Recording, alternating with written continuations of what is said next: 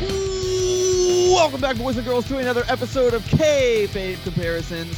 My name is Mr. Know-It-All, Daniel John Schaefer, and today I am joined once again by the K-Fave crew, my holy trinity. It is Jesse Baker and Wex breaking the Lawson. Boys, how we living today? Doing it to it, dude. Can't wait to get into this one. Mania season is always fun, and uh, super excited for the day this airs. There'll be a little show out there in Centerville, Tennessee, just an hour away from Nashville. Revive Pro Wrestling. Me and your boy Wesley calling the action. Ten bucks. The Stables event space. Check it out. Revive Pro Wrestling on Facebook. Once again, just like Jesse said, you know it's going down in Centerville, Tennessee, and Wex breaking the loss and is feeling great, feeling fantastic tonight. Got me a beer.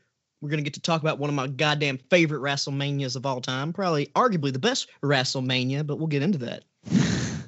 we will get into that. We will. We will. Yeah. So that, uh, that brings us to today's topic. It is WrestleMania 17 versus WrestleMania 22.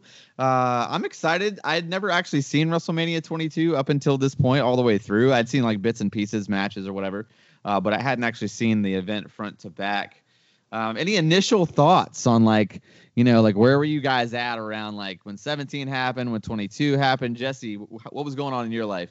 I mean, y'all know I love 2001 in terms of wrestling, so you got to say that you know WWE was on fucking fire, and it's the year everything joined together. That's our WrestleMania 17.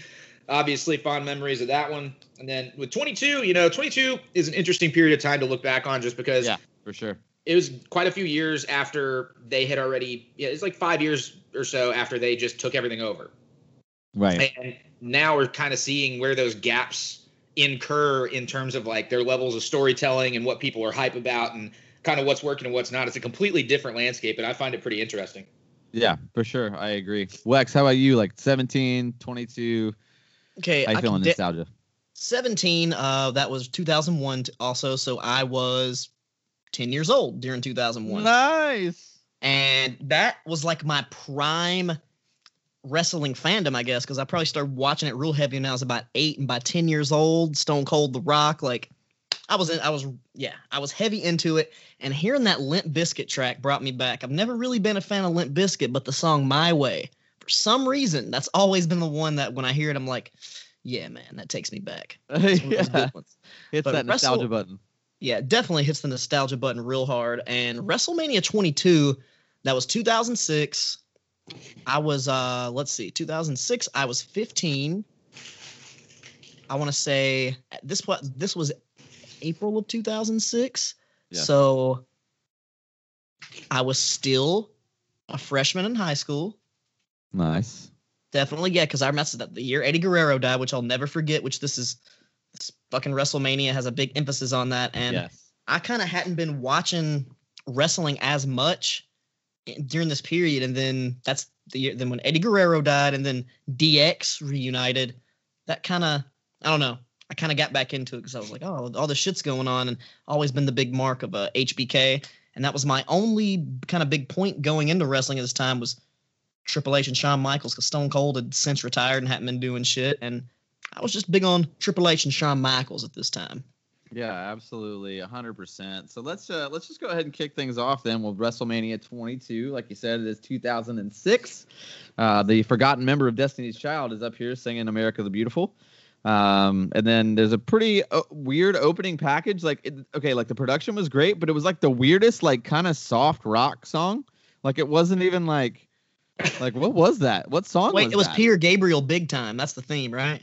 No, it was What, like uh, Shinedown or something on like that. Was playing. On 22, it's uh, it, Yeah, 22. uh, yeah, 22. The Peter Gabriel song is the one that's like their theme theme, but their the song that they had The chosen for intro package theme, is Shinedown, okay. more than once was Yeah. real real bad. Oh yeah, it was just real weird. Like it's like I don't know. It just didn't make sense. It wasn't like nearly aggressive enough for like a pro wrestling package. Um, did you did you have any other thoughts on that Wex from that opening package? it's just Not classic WWE butt rock intros, but it was Yeah. like mellow butt rock, like you said. Very, Yeah. Like this is not the best way to hype your biggest show. Like I mean, I I was very active in 2006, and I assure you there was much more hype music that you could have been using. Oh yeah, you could. I mean, yeah, For But real. uh, yeah, let's move on to the first match. It's Carlito and Chris Masters versus Kane and Big Show, and I was like, "What the fuck? Like, how did we get here for the tag team championships?" This pretty much felt like, um, you know, when you're playing like GM mode on Raw versus SmackDown 2006, and you just hit like auto. Like, it's like this is who they just put together, and I was like. I mean, all right. It, it was it was a glorified squash. Like I guess it's just a way to get Masters and Carlito a Mania payday. I get that but like it was really just a squash that went too long. Um, I mean, it wasn't the worst. There was some comedy value, but it wasn't great either. I gave it a beer and a half because I was like, I don't know, it's a weird combination, and I it, the, actual wrestling wasn't that bad. It just, you know, it was what it was. It's not going to be a five star match. Jesse, what do you think about Carlito and Masters versus Kane and Big Show?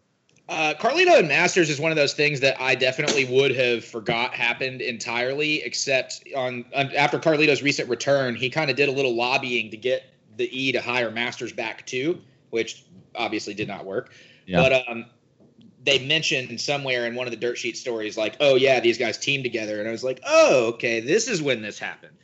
Um, the Big Show and Kane stuff, I unfortunately do kind of remember, just because I was like, God, the only person that can make Kane look small is this era Big Show when he's kind of like So wide, bro. He was so wagon, you wide. know, on the Yeah. food ski, and uh, he's just not really caring about being there, and you know, all that other stuff. So it kind of, you know, pretty interesting. Um, I gave it a beer and a half as well. So All right, uh, all we'll right. see. We'll see if we Alright. round this one out or not. I don't know. It's It just WrestleMania season. It felt really flat. It wasn't a very hype opener. Traditionally, WrestleMania openers kind of, you know, there's a lot to live up to, but a lot of times those opening matches are fucking fire. And this, my friends, not fire. Um, I agree. There's a lot of like Masters is so visibly green in the ring here too. I, there's so many things that are like miscues on time and I don't know little things like that. I will say though, Carlito had that shit heel thing down to a T. Hundred percent. Show is doing a pretty good job of working like bigger than big style with both of these guys. I have to give him that. Um, Kane did the double lariat from the top to the outside, which not to spoil anything, but he also did uh, in 17 in a match that we'll cover here in just a little bit. So I thought that was funny to Kane's like WrestleMania spot being the flying double lariat to the outside from the top rope, which for a guy that big, I mean, fuck, that's you know, Yeah, that's gotta hurt. Impressive. Yeah, yeah. Then we see uh, the double flapjack on Big Show. Dope ass backstabber. Kane with the choke slam for them to retain. That was the only way this thing could have ended. Uh, the crowd did pop for the choke slam and they did pop for the pyro, but yeah, beer and a half. Not a great opener. I hear you. Wex, where are you at on that one, man? I'm a little bit better than you guys on this one. I gave it a full two beers, and the only reason is because I was pleasantly surprised with how the match was going to go. Because when it actually, you know, when they announced Carlito and Chris Masters, like random fucking team, some GM shit you're talking about, Yeah, yeah. and Kane and Big Show, I was just like, there's no way this is going to be good. But it was actually a lot better than some of the other matches on the card. But like you said, not fire, but not a piece of shit at all. though. You know, they worked a pretty solid match. But the one thing you were talking about, the weird Kane and Big Show team up, they do the classic bullshit where they team two random people together and do that forced song mashup that doesn't go together. Yeah. Like eh, all I heard is, Yeah, it didn't make any well, well, it's the Big Show. Then, yeah. and it was the shitty version. The Come on, on, don't burn it, gone burn. I don't know what it said.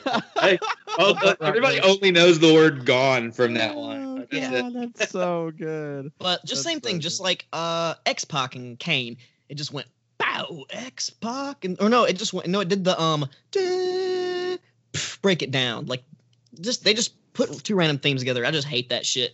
But it looked like the Big Show just kind of was doing the minimal amount of work in this match. just a lot of things he did was just like a boot, grab the rope. Fought. He was just uh put in the minimal amount of effort. But I At think one funny. point, he just like I think Masters called something, and he just he just looked up big eyed and just side kicked the shit out of him because he was like, nope, just- not doing that. Side Like- kicked him like four times. Yeah, I uh, I kept like, even noticed he uh, kept doing that. He just kept grabbing the rope and going for Yeah. the side kick. And it's funny. He mentioned how WWE wanted to push him more when he was like 500 pounds, smoking cigarettes, eating a bunch of bullshit food, and then when he got in shape, they're just like, nah, we don't want to do shit with you. Yeah, yeah. He's like, I'm set. He's like, dude, how many seven feet people got a fucking six pack? It doesn't make sense. But I will say one thing that I'll point out: there was an exposed turnbuckle spot in this match, and this is the first match of the night. And yeah, like the choke slam at the end, crowd definitely popped for that. But I gave it three beers. But remember that exposed turnbuckle. Remember the exposed turnbuckle. Yeah. Yeah. I will. Let's jump back over here to uh, WrestleMania 17. Obviously, a cool kind of nostalgic, like Americana melting pot where all these people are watching WrestleMania moments. Uh, I thought that was pretty well done. The Limp Bizkit thing is not a vibe for me. Definitely not. Did not enjoy that at all. It's just Um, that, that one song. All the other yeah. ones suck. Just not for me. Anyway, it's uh, also JR and Heyman on the call, which I thought was kind of like surprising. You know what I mean? Um, Yeah. Granted, great team. I, I definitely loved their work, but um, I don't know, just kind of kind of shocked me at first because I'd kind of forgotten about that. Jesse, what do you think about this open here with like the melting pot open and Limp Bizkit and all the other bullshit? Man, that melting pot open was so dope. Like Yeah, it was just great. one of those things I thought was a very strong package.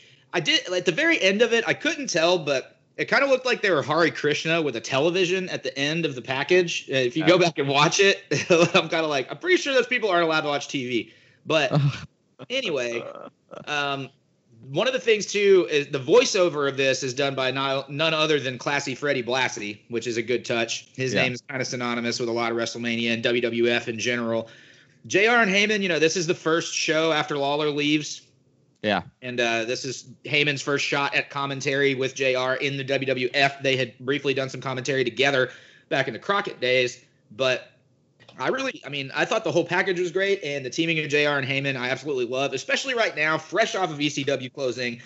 I just thought that this whole thing kind of came together perfectly. Yeah, I'd agree with that. So I know you love that one song, Wex, but what do you think about that Americana open? I really do like the intro. Those old school intros really take you back, and that was a really solid bit right there. And I enjoyed the narration of classy Freddie Blassie. But like I said, never been a big fan of Limp Bizkit. But when I hear that song, it just takes me back to being 10 years old, being fu- sitting there playing with my fucking WWF action figures, and we had the fucking backstage brawl area. We had the Titantron and the certain figures that had the little metal things on their feet. When you put them on the Titantron, the song would play, but then half the time it didn't work. So you would just play your WWF the Music Volume 4 or 5 CD on the CD player and take them to the ring. It just takes me back to good times. Yes, yes, it does. That whole uh, experience definitely happened for me as well. Um, first match on the card here is Y2J Chris Jericho versus William Regal, the Commissioner William Regal, for the WWF still Intercontinental Championship. Um, Jesse, what you got for me, man? What do you think about this IC title open? I fucking love this angle so much where Jericho pisses in Regal's tea. And, you know, Regal is just the fucking absolute master of the facial expressions and Yeah. selling that shit. And his interaction with Jericho during all of those little promo spots was just so priceless.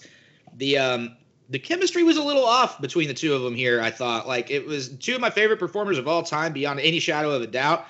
But there's like a lot of aerial slop from old Y2J and a lot of it.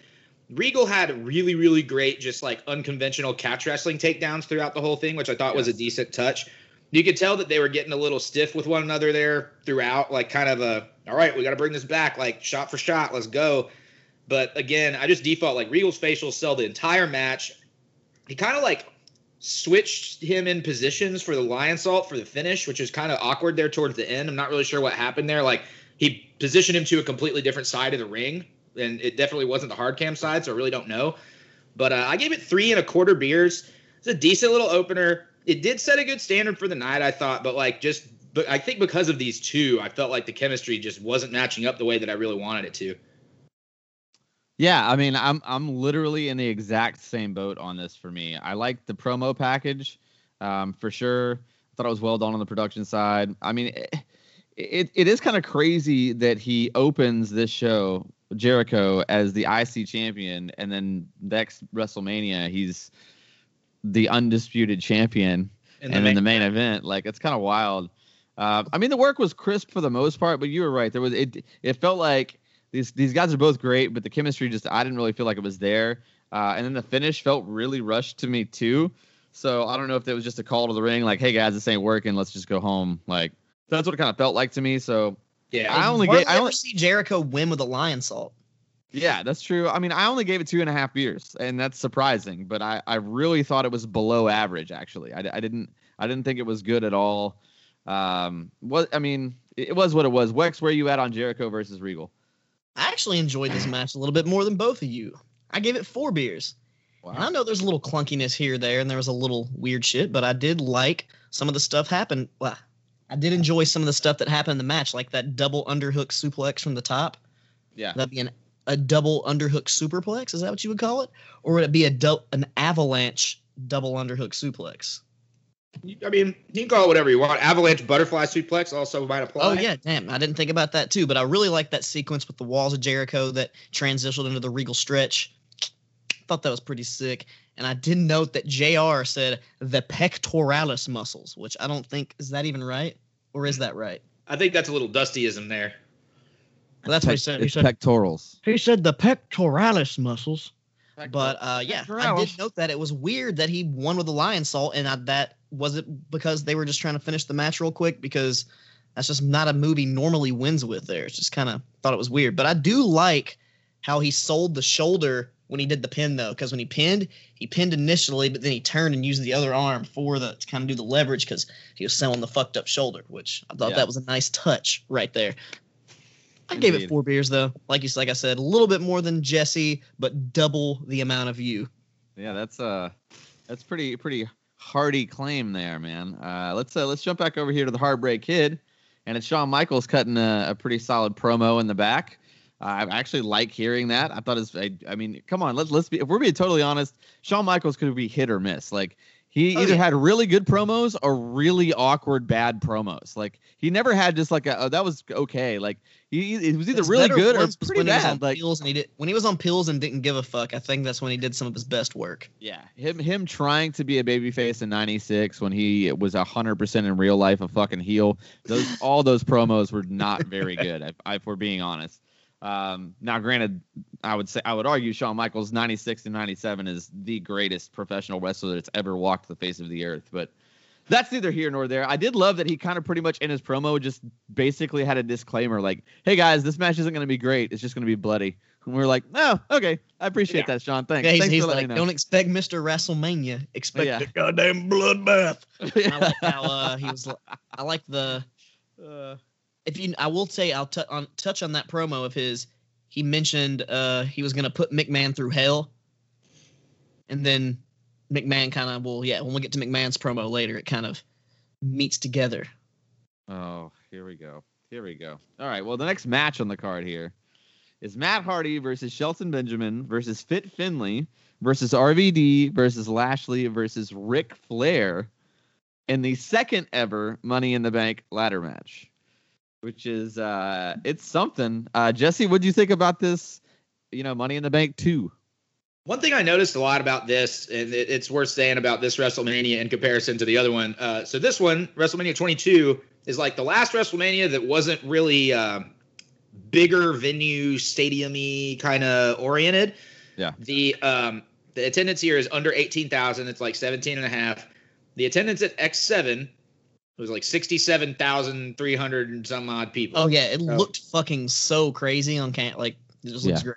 then uh, five years later, we're looking at 18,000 people or less. So it's kind of it, it was a very stark differentiation when you see the crowd pop for certain things and how much different, like how much watching X7 and then watching this one back to back kind of made this feel like a Raw or something. It was very strange, but um, you know these matches are always going to be people throwing themselves into spots and doing some crazy shit, and you know I mean it's a Money in the Bank match. It's what you expect.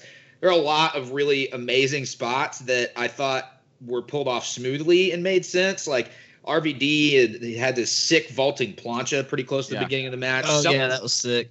Shelton Benjamin's running senton off the leaning ladder against the ropes got built into video games like almost instantaneously. That's Yeah. just the coolest visuals I've ever seen and really shows off Shelton Benjamin to a really great degree, in my opinion.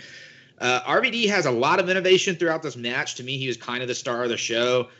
Flair with the superplex and that whole angle was inter I mean, it was intriguing. It was different and it makes sense. I mean, guy that big or that old gets superplexed off the top of a ladder. I imagine it would probably take my ass out too. Yeah. Um, there's a lot of really awkward stuff as a result of it, though. We see Finlay like push the ladder down only to wait a couple of minutes and try and set a different ladder back up that was the same size. Yeah, I was confused at what was going on right there. I was like, what the fuck is happening here? But all I right. think Yeah. They were killing time and waiting on somebody to make their cue, and it just was Yeah. probably off. But um, you know, Flair takes another bump off the fucking ladder. then yeah, I mean we just see more and more and more chaos. And then uh, the splash from the ladder by RVD was impressive, although was not necessarily really called right in the action in the heat of the moment. But it, It was, was not really a good. froggy splash at all. Yeah. Uh, then Benjamin's whole leap to the ladder spot, fucking legendary. I thought it was good. The uh, you know RVD getting the win here, I thought was definitely the right call, especially given the the period of time and the revival of ECW and that whole thing. I gave it 3.75 beers. The lineup was very random, and I thought maybe kind of poorly booked for a Money in the Bank match a little bit in a couple of different ways. Um, the lack of reliance on aerial stuff I thought stood out because typically that's all we see is car crash jumping off the top of the ladder moves, and we there wasn't really a whole lot of that. The uh, I thought Flair made his spot fit, even though it didn't make a goddamn lick of sense that he was in this match. But the timing overall got a little bit botchy. There was some illogical stuff, but still, it's a spectacle. So 3.75 beers from me. Yeah, I mean, I'm I'm almost in the exact same boat. I actually liked it a little bit more. I thought it was four beers. I mean, I, granted, I okay, I will say that the the Flair spot um ca- did cause a lot of chaos, and I do think that that was the main issue with the timing. But I mean, dude, that superplex to me was in like that was honestly out of all like the Money in the Bank huge spots, and it's probably just because it's Matt Hardy and Flair, but like seeing that superplex and his absolute amazing sell of it naturally, which Yeah. is what he does, is just God incredible. I mean, the five star off the ladder was crazy too. I mean, I enjoyed seeing RVD get the win. Um, not much else from me on that one, but I gave it four solid beers. I really did thoroughly enjoy it. Wex, what do you think about this Money in the Bank? Hey, I'm right there with you this time at the good old four pack of the four beers there. And I thought it was a pretty solid match. And the Ric Flair shit is some of the my favorite parts of the match. I know it did kind of make things not flow well, but dude, I literally have. I said I can't believe this old ass motherfucker is taking multiple ladder bumps in this match. Like, Yeah. jeez, like I wouldn't want to take two of those in one match. And Flair's out there, old as hell, just fucking doing it and everyone is selling so hard for his chops. Like he chops Shelton Benjamin once, and he completely flipped over the rope, which I thought was great. I was just like Super Cell Sunday out here, pretty much. But he had, had me, Sunday. Flair had me Flair had me emotionally invested, and I was like, Yeah. man, I want Flair to win, even though, Yeah.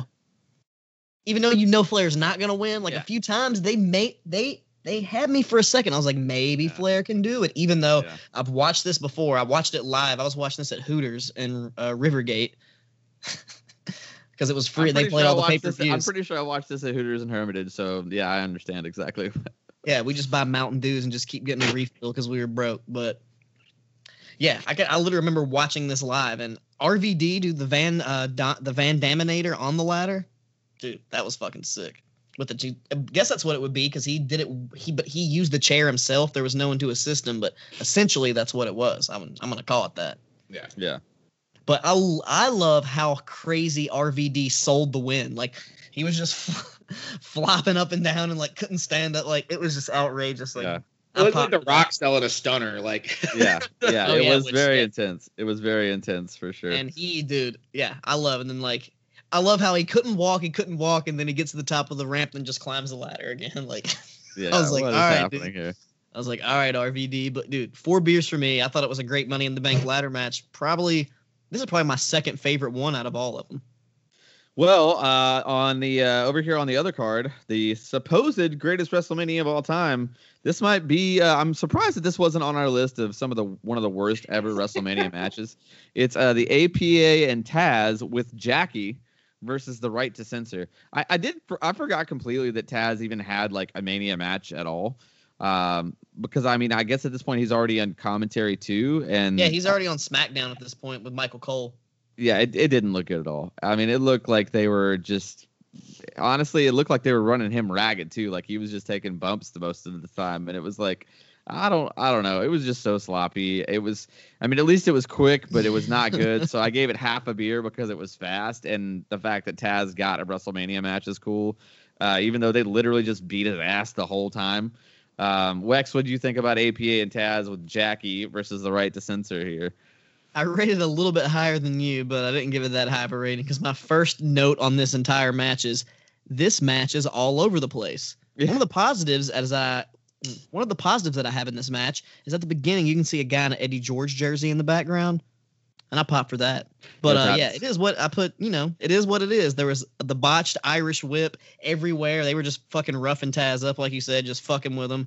A botch back body drop, like there was just so much shit. Yeah, I like the nice uh, the avalanche uh, back suplex or super back suplex, yeah, that Bradshaw did. And the clothesline from hell was nice. And the only reason that I gave it two beers is just because it was kind of funny to me how they were just kind of fucking with them, pop for the Eddie George jersey and the clothesline. But uh, yeah, it, it it is what it is. It was it was some some little bullshit.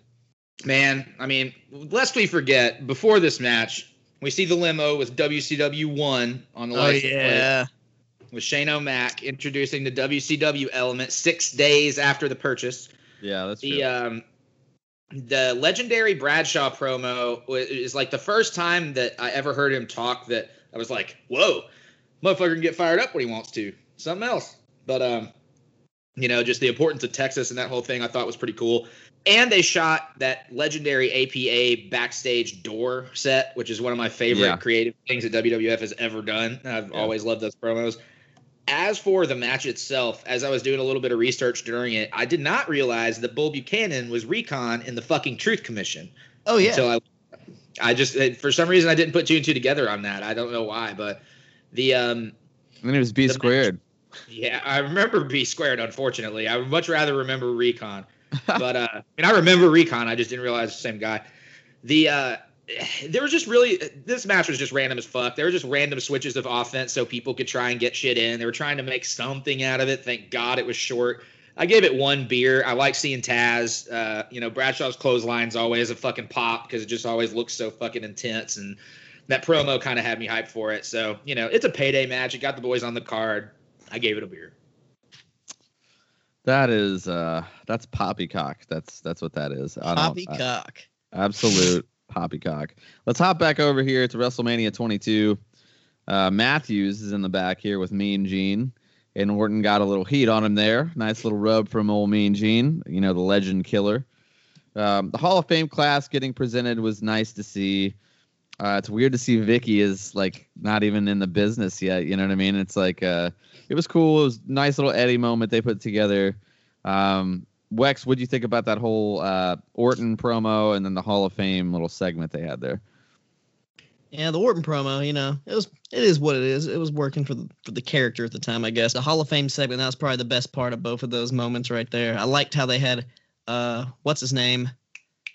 Hopefully I'm doing is this was this the one where Mean Gene went in the Hall of Fame? Yep. Mhm. Yeah, yeah, that was it. They had Mean Gene and they also had uh William the Refrigerator Perry. Yeah.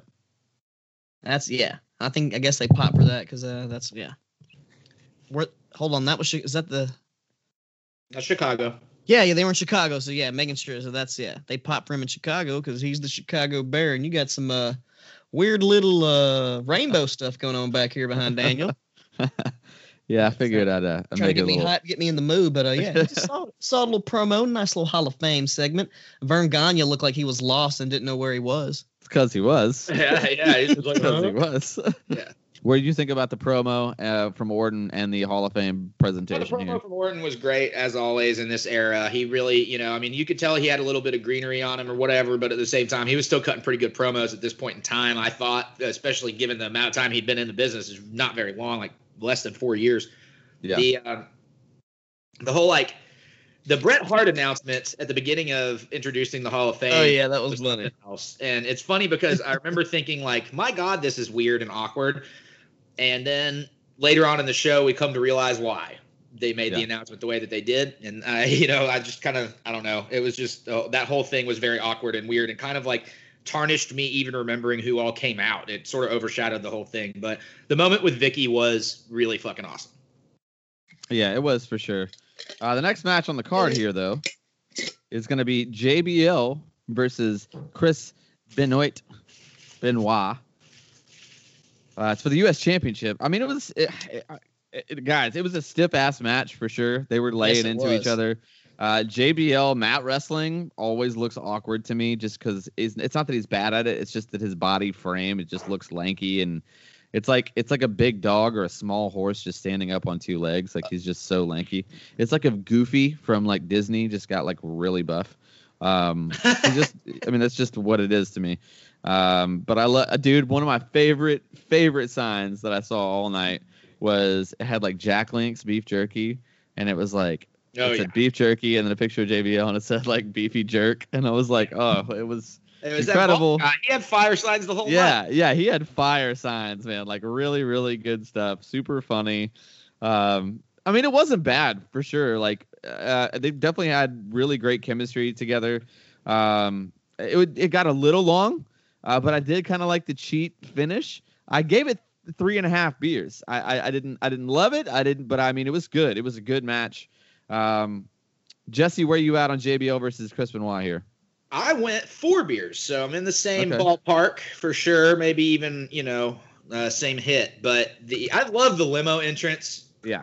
Oh, I yeah. thought that, that whole thing was excellently pulled off, and JBL's little two step to the ring to his theme there was kind of I don't know, a little Texas two step was pretty hilarious. Um, you know, I love seeing JBL actually wrestle, but even while he was doing it, he I thought he was really great at working in the tiny little heel things, just the weird little cranks and turns and a little bit of like joint manipulation that wasn't necessarily on the up and up. And I, I thought they did a really good job of building from the wrestling thing into JBL's type of offense. Yeah. The um, all of the the great heel work by JBL, riling the fucking crowd up, taunting Eddie, and kind of giving way to Benoit eventually being able to do that to get a heavy, heavy, heavy shine before the headbutt. Um, I did think the finish was fucking great. One thing I noticed and I couldn't let go of throughout this whole match is that in the facial and hair region here, Bradshaw like heavily favors Vince. Oh yeah, for sure. His profile and the whole thing is like it, it. I never really noticed that they had any like, but younger Vince, they kind of look alike in the in the profile a little bit. Yeah. But um, yeah, I gave it four beers. The the story was decent. It was a good way to kind of blow it off, and you know, it acknowledges Eddie, but also Bradshaw was a heel that wasn't afraid of fucking heat. I can tell you that much. Just go out there and do that on a recently dead dude. Most guys would not do that. Yeah. And um, you know, I just thought, I thought it was pretty fucking good. Yeah. I agree. Wex, where are you at on it? I'm right there with Jesse. I also gave this four beers.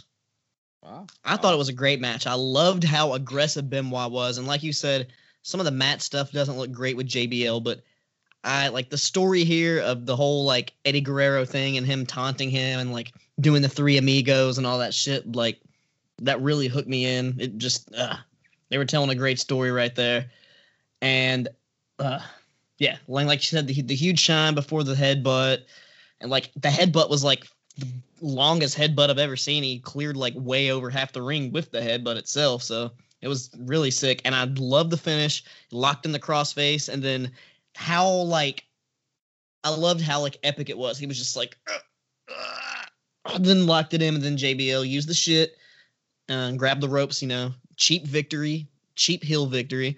Like Love it. Jesse's pretty much already went over all the main points basically that I had up here, but like at this time I hated JBL and I pretty much still do, but I really hated JBL at this point because all that Eddie Guerrero shit. So yeah, he he was doing his job. He really was like I was like God, goddamn motherfucker. Right before this, I see a note that I do have. Uh, yeah, we had Josh Matt. I just we, we had Josh Matthews backstage, which we forgot to mention, which is we mentioned the promo. We just forgot to mention he was the one doing it, and I just thought it was no, funny I- I- because no, I brought it up. oh yeah, well because him and half of those people in that Money in the Bank ladder match would soon be in TNA just a few years later. Yeah, that is wild. That's wild to think about. That's wild to think about, man. Half of those people, like literally, Yeah. Ric Flair, Matt Hardy, Rob Van Dam, and I think that's really it, right? Yeah, I'd say so. La- well, I mean, Lash. Wait, Lashley. Oh yeah, and. Lashley too. Boot. Yeah. Yeah. there you go. So that is like half of them. Yeah. Well, here we go back on the other side. We have Steph and uh, Trish and Linda in the back with an absolutely garbage promo. Uh, it was really, really, really bad. Um, not really much else to say about that. Let's move on to the match here. It's Kane versus Raven versus Big Show. Kind of crazy that they uh, end up being tag team champions five years later and opening the show. Um, but this whole thing was bad, not good, poorly shot. Um, we definitely got the infamous golf cart spot that Raven has recently made viral again since AEW and WWE have both been using it quite a bit. Um, I mean, I don't know. I didn't expect it to be great. I had completely forgotten that Raven Raven also got a WrestleMania match. Um, I mean, I don't know. Kane wins the hardcore title after a stage mattress bump. Um, God, I mean, guys, we've been touting this is the best WrestleMania of all time, but I gave this fucking thing a dud. I gave this actual match absolute zero. Uh, it was not good for me. Uh, Wex, what do you think about this triple threat here? You're muted, Wexley Lawson. Son of a You're muted again. That there you go. Well, I actually enjoyed this match. I always have enjoyed this match. It's pretty ridiculous, and I like it for how ridiculous it is. Like at one point, they can't even film what's going on because so many people are fucking running around, like in front of the cameras, and you see the cameramen like fucking pushing through. I just think it's fucking outrageous, and like all the setup, like drywall, they were just busting through, and the whole like little part where they go in the chain thing and they like slightly lock the door for a second that King just rips off. Yeah, it doesn't make any sense. I know. I was just laughing the whole time. I was like, "What the fuck is going on here?" Like, I know it wasn't supposed to be a comedy match, but this was like the hardcore division was goddamn comedy wrestling at that point, and I love. I popped so hard when I don't know who hit it, but they hit this salad and it flew directly into the camera like perfectly, and I was just like, Jesus fucking Christ, outrageous! And then Incredible. I can't believe that Kane went for the leg drop after the whole like spot. Like I thought like they were just gonna fall and he was gonna go down there, but Kane said, "Nah, fuck it," and like ran and leaped and did a fucking leg drop. It was outrageous, and it's the only pin I've ever seen counted on the side of a fucking wall. Like, Yeah.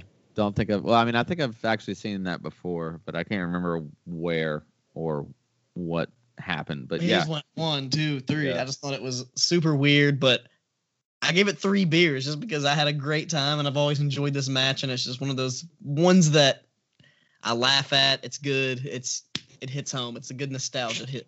I get maybe that's why that gave it too much, but Well, I wish you would have stayed muted, Wexley. Jesse, what do you think about this one? I, uh, you know, I didn't, I didn't hate it like dud level hate it, but you know, it is what it is. I think it accomplished what it was meant to accomplish. Poor Scott Levy never stood a chance post ECW in the WWF, not one little bit, and he's one of my favorite performers of all time. So that's unfortunate for me. Uh, however, putting him in this contest against two gigantic men, they kind of did some stuff that made sense in terms of getting to the back. Like it sort of made sense that he was trying to play cowardly lion and sort of lead traffic into an unorthodox area outside of the ring so he wasn't just trapped with these two behemoths. I thought that part of it made sense. It was logical, psychologically speaking. I don't know why Raven's theme music was on WWF The Music Volume 5. It's like, it no, just It was literally the Stone Cold theme song uh, riff sped up a little bit faster with the cause on it. It went instead of it was just it was just bad. I mean, I can't imagine anybody running around in their car jamming that fucking shit. I would have to laugh at them brazenly, no matter how marky Mark and the Funky Bunch you may be. But anyway, the in terms of the match itself, obviously kind of hardcore match garbage, but there were some entertaining things. Kane and Big Show just shockmaster their way through the gimmick drywall in that fake ass room that they built clearly in the backstage area. And uh, that that to me was kind of funny, just because you could tell they were trying to impactfully go through, and they end up just having to walk through the fucking spot that they broke. Yeah, just it's- yeah, it it's didn't work funny. out how they wanted it to. Everything with the chain link fence was just god awful. All of it, the locking, the fucking breaking, the whole fucking deal. The golf cart thing, you know, shows fat ass wouldn't let it drive away. And it's supposed to be this chase sequence, and he weighed it down to the point that it couldn't happen. Mm. Yeah. and then you have the ending. You like, you know, like what? It's it's obviously so like first of all, it's clear. Like we can all visibly see that it's just two big ass crash pads. Like Yeah, I mean, yeah, it just didn't make any sense to me. Which is not the first or not the only time that that happens on this fucking show, unfortunately. But the um, you know, Raven and Show that whole thing through the stage, and Kane does the leaping leg drop. I gave it two beers. I mean, it's definitely not like it wasn't the best booking. It was a little long for this, and I don't know that this belongs on a Mania at all, really. But it was at least it was a little entertaining. You got to see some stuff break, you know. Yeah, I mean, it, I feel like this is a really good example of the shittiest parts of hardcore wrestling. Uh, but over here on the other show, uh, we have probably one of the best examples of hardcore wrestling, at least on a major level. It's a nice package for Edge and Foley here, and then we go straight into the match. Uh, God, like some of those headshots were insanely stiff. The match was absolutely incredible, though. I mean, Foley really should have let this been his retirement match. I know he said several times that he wished he would have. Uh, the barbed wire wrapped around him with Edge kind of getting color on his arm after like the spear thing was super cool. It was sold really well. Joey Styles on commentary was on his game for sure. Kind of crazy that they never really gave Joey, um, you know, the the shine that he deserved. Um, the the cactus clothesline with Lita on Mick's back was insane too. It looked so crazy. Um, man, I mean, I just felt like they did a great job too, like teasing that table spot and then leading up to like you know they they teased them going through it quite a few times before they actually use just everything they did made sense. They actually used psychology with the violence and to me I'm I'm doing it guys. Like this is a six beer match for me. I absolutely loved Edge versus Foley here. Jesse, where are you at on it? I could not agree more. I didn't go quite six. I went five and a half, and I think that's just because in my head, like it is a hardcore match, you know, Yeah. and Yeah. you do have that element of it. Um, but even with that, this is no ordinary hardcore match. Like you said, the psychology and everything, the way that they laid the whole thing out was just perfect. I mean, you, you Foley was selling every aspect of being the older guy that shouldn't Yes. stand a chance here, Yes. but he just worked his way around it with intelligence and experience, and that whole fucking aspect of it was so well told, in my opinion. The uh, Joey Styles is always gonna get extra points from me. I fucking love Joey Styles. I guess the rumor always was that he left over some stupid bullshit having to do with the dot com and some show that he was. Yeah, that was like years and years and years later. Like yeah. And um, I don't understand why he wasn't a huge fixture for them. It just Yeah. makes all the sense in the world that he would be. Yeah. Um, I thought Edge's change in his presentation for this match specifically wasn't over the top gimmicky looking. Like it, it, he still had like gear technically because of you know patches sewn on and stuff. But I thought that it made sense. Yeah. Um, it made the match kind of look a little bit more special. There's a little kid in the stands holding a sign that says "There will be blood" that looks just like Thurman Merman from Bad Santa. So keep a lookout for that. If Love that. If you want a sandwich, corn. he's your fucking guy. Um, they they had some all be winners, kid. yeah. we had some stiff cookie sheet shots throughout this whole thing that were just something else. I mean, I, the cookie sheet thing was always a joke to me, and then I see it in this match, and I'm like, "Fuck that! I wouldn't let nobody do that to me. That hurts." But That they had a they had a whole lot of direct references to concussions on commentary, which Yeah. is kind of looking back on it like a Yeah. big old yikes, you know. yeah. I never, I don't think that I've ever seen somebody use the space between the stairs for storage of weapons before. And maybe I have and I just forgot about it, but it seemed to really stand out here to me. Yeah. Pulls Smart. that barbed wire bat, pulls out the tacks and the whole thing. And I was like, that's fucking genius. It just makes all the sense. All Yeah. of their work was super sharp, super just deliberate and really well timed out. I thought, I don't think there's a more classic table spot in WrestleMania history than the table, the flaming table and the spear through it. I mean, there are all the great TLC matches and things like that that have happened, but man, the visual of that is just so fucking stunning. And I thought it was fucking great. So I gave it five and a half beers. Yeah. I'm six beers all the way. Wex, where you at on Edge versus Foley here? I am a little bit in between both of y'all. I went five beers on this match. And you guys pretty much covered most of the big shit. Like, of course, I love the hidden barbed wire with the spear thing. Yeah. The backpack cactus clothesline was crazy. But one thing you guys didn't mention that I thought was like fucking crazy, like that hip toss, like into the stairs that happened first. And like, you know, Mick Foley has like some of the most fucked up hips ever. And I was just cool that was. And then when he gets just thrown into the stairs right after that. Like Mick Foley was not taking anything lightly in this match. He was going all fucking out. And just like you guys said, I wish this would have been his retirement match because he put it all on the line in this match. It was so and, good. Yeah. And what uh oh he didn't you guys didn't mention the barbed wire Socko, which is the first time I've ever seen him do that, I Yeah. think. Like, I don't Yeah. ever remember the barbed wire It Socko. was genius. Yeah. Yeah, I don't know how, yeah, I don't understand why he never did that before because it's like he's meshing mankind with Cactus Jack in a move, you know, pretty Yeah. fucking sick. But speaking on Joey Styles, like Jesse said, we even got a oh my god. Which, oh yeah, we definitely did. Fucking like, bet oh, your shit. ass we did. Gotta gotta I mean, get it. it was definitely for. I mean, it was definitely well worth it for that spear through the barbed wire. I mean, spear through the flaming table. But Jesus Christ, I haven't watched this match probably since like since it came out, and God damn, it was great. Like, like after the match when Mick Foley was doing his little like, he got the standing ovation. He was up there like you know, you know, raising his arm, bleeding shit. I, I teared up a little bit. You know, the crowd was getting all hype. I was like, oh man, and like that, that should have been his retirement. Should should have been his retirement. Second time I teared up in the night. First time was I did the Eddie Guerrero tribute. I think with the, the Hall of Fame, and they had you know all that shit. Yeah. Well, speaking of Eddie Guerrero, we'll jump back over here to WrestleMania 17. Uh, there was a nice little aggressive angle promo in the back with Edge and Christian. I thought Uh, it was great, dude. I love that promo. Yeah, yeah, yeah. It was good for sure. It was really good. Uh, there was a weird kind of crowd promo with Coach too about like Australia, and uh, I mean, I don't really know why we had that. I mean, that seems a little silly to me now, but very strange looking Aussie chick. yes, it was weird. for WrestleMania. Like that was, I guess, at that point in time, you know, Houston was the first city to like bid, like make an offer to buy WrestleMania's presence there. Yeah, So I guess maybe they were just really trying to hype that shit up in terms of like the worldwide appeal or whatever. But yeah.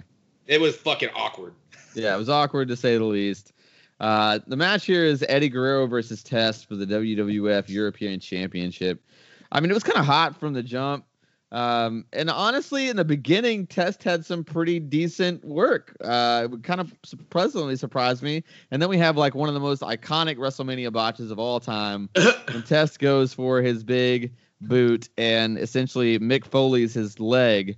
And you can audibly hear Eddie go like, "Hey, you okay, man?" Like, and, then he, and then he goes to get out of the ring to get him and slips and just eats shit on on the like, and, and the crowd laughs. And it's like at that point, it's hard to get him back. I mean, Eddie carried the thing though. I mean, it was probably one of Test's best match ever, honestly, uh, foot botch and all. Um, I mean, it was what it was. I didn't absolutely hate it. I gave it two beers. Um, you know, but God, some of those that I mean, not only eh, like Test hanging himself by his foot, but then Eddie like completely busting his ass trying to get out there to like unhook him essentially, and then him and the referee just struggling to get him like loose was just so funny to me. Um, two solid beers. Wex, where you at on Eddie G versus Test here for the WWF European Championship? I went just a little bit higher. I went three beers just because after the whole foot thing, sold the match the best they could because he just kept Yeah. working on the foot and doing it. And like, I like that part. And then they, I don't know, the interference was kind of a little bit much at the end 'cause there was too much interference. But at this time, I guess it was good for Eddie Guerrero's, you know, the heel shit that they were doing at the time. But like you said, one of probably Test best matches, even though it had that fucking botch. And Eddie, even though Eddie Guerrero did bust his ass, like, it's really hard to come back from that, but they did the best they could, so I gave it three beers. Three beers. Eddie G versus Test. Jesse, where you at? it just seemed like there was no lead into this at all. You know, I think that was a big part of why it was flat. There just really wasn't like a background to much of it. And Perry Saturn looks like such a goof here. Oh, um, Oh, 100%. Yeah. The big fuzzy top hat and the Hogan stash and the fucking I don't know what they were thinking there. It just looked so weird. It looked like he should have been like one of Macho Man's fucking valets in that era at WCW. like he had the Yeah. big star mesh shirt on and shit. Um, there wasn't really much of a face heel dynamic to speak of in this one. They were both kind of doing somewhat heely shit. And the crowd really, to me, didn't seem to give a fuck about any of this. There's a lot of interference. Saturn comes in. Then Malenko comes out looking like the fucking Florida dad, like a motherfucker. Oh, yeah. Straight up. And uh, you know, Eddie gets the gets the Florida win with dad. the title shot cheat, which completely negates any face kind of thing that he did. Plus, he's just had a bunch of interference on his behalf. I don't know. It was just kind of weird. I gave it a beer and a half. I just really thought like the interference was there to make up for a lack of story to try and get the crowd behind Test, I guess, who you then beat and didn't. I don't know. It was just fucking Yeah. weird. Beer and a half. Beer and a half. Yeah, I mean, it, it just it wasn't it wasn't great. Uh, but speaking of things that were not great, let's uh let's keep it rolling here. We're gonna jump back over to WrestleMania 22, and we get Booker T and Sharmell walking by. Um, awkward shit in the back. Uh, and the- whole freak show promo. It was funny with with you know Gold Dust and everything. Uh, but Jesse, I, oh yeah, yeah. Oh yeah, but Oprah dust. Oprah dust. Excuse me. I do think that uh, Jesse might be right though. Booker might be one of the worst book talents in WrestleMania history. Um, man, uh, yeah. The next match is just it's Booker T versus the Boogeyman. We've already covered this one, and I gave it an absolute dud. It was the shits. Uh, it does kind of it does kind of blow my mind that they constantly try to use that red lighting in matches, and it absolutely does not work at all. Um, God, Wex, anything else else to add on Booker T versus the Boogeyman? For the match or just yeah, the I mean, well, that's trash. promo match, yeah, the whole thing, yeah, One of the worst time. All, I mean, honestly, I think the little skit before the match was better than the match itself. yeah. I it would was agree more entertaining. Like, Yeah. Boogeyman's one of the worst wrestlers, and apparently he tore. I was, you know, researching this. He tore his pectoral muscle a week before this match and put the match in jeopardy, and supposedly had to like work through it. And I couldn't really tell because he always looks like that. He fucking sucks. So Yeah, I it- could it- tell that he was wrestling with a torn pectoral. Just looked like Boogeyman was being the Boogeyman. yeah. and his little fucking shitty yeah it's a piece of shit zero beers piece of shit booker deserves better He really, he really does. Jesse, where you at on it? Uh, I thought that they could have done this match in the form of a skit and it'd been fine. You really didn't have to have all the Yeah. pyro and the whole Yeah. thing. I mean, it was just kind of goofy. Um, one thing that you missed here, or we didn't mention anyway, they do a cutaway before the match starts to Todd Grisham, who is playing the role of coach at WrestleMania 17 here at WrestleMania 22. And instead of an Australian woman who looks kind of weird and has a really terrible haircut, Todd Grisham is interviewing the winners of a Snickers contest oh yeah i saw that Oh, I don't, I don't know if I. that they plan to eat like six or seven Snickers bars or something during this, and by looking at them, you can tell that's not fucking true. So, Yeah. like, one was- says she ate five and the other says she ate six i think something like Yeah. that how many Snickers can these ladies fit in their mouth all at once? It was very thinly veiled, weird shit. like, Once again, from the WWE, but it was. I just thought it was strange that it was around the same part of these shows they had a cutaway to just some random fucking C Squad announcer interviewing a fucking arbitrary thing from the crowd that doesn't have anything to do with the show. So. Also, I do not know who Joe Theismann is. They showed him. I don't know who that is. He's He's, football he was player. uh uh he, a football player and used to do co- and did commentary on monday night football back then Washington, uh, Washington Redskins. That makes Yep. sense. That, that he broke his leg it. he broke his leg real bad Yeah, he did break his leg real bad. Well, on to something that was probably worse than Joe Theismann's broken leg. Booker T and Sharmell versus the Boogeyman. yeah, Um, you know, they note here that Boogie is undefeated in the WWE, which which is insane. what the fuck kind of angle is this that they're Yeah. going for here? Um, I guess they're trying to get the character over. It's funny that he had a torn pectoral for this because nobody would dream in a, in a thousand years of keeping this match on a WrestleMania if somebody had a torn pectoral right now. hell Right. no They're like, no, we just won't do the match. It's really not a big deal at all. Like, Right. We can fill the extra four minutes or whatever this took. Um, we can make it happen. Yeah, I don't understand why, if Booker is so scared of Boogeyman, supposedly, that Boogeyman's getting zero fucking offense at all. Like, it's just very, like, he's playing like he's freaked out, but then, like, whooping dude's ass the entire time. There's really nothing happening. Uh, Sharmell's reaction kind of did look like a shoot, though, especially with the whole kiss with the worms in the mouth thing. Like, she looked Yeah. like she was legitimately about to throw up on that motherfucker. So that Right. was kind of, you know, that was well done. It does make me wonder what PETA thinks about this whole thing a little bit. you know, they already got themselves in trouble with the fucking World Wildlife Fund. We don't need PETA too. But uh, I also, much like you guys, gave it zero beers. yeah. I mean, it's arguably one of the worst, one of the worst things ever. Uh, let's jump back over here to WrestleMania 17, though. Um, it's uh, yeah, we got Foley in with a promo in the back, and man, he looks so young and like already kind of full time retired. It's kind of kind of he wild. looks like he looks like Dutch Mantell at this point He does. He does look like Dutch. He looks straight up like yeah, that's that's absolutely true. He looks like Dutch Mantell at this point. Uh, but yeah, I mean, uh, that guy just worked r- way too hard for him to have been retired at this point in his life. But we got a nice little shot of Stone Cold here, uh, getting ready for his match against the dastardly Rock. Uh, but yeah, the match on the next match on the card here is Kurt Angle versus Chris Benoit.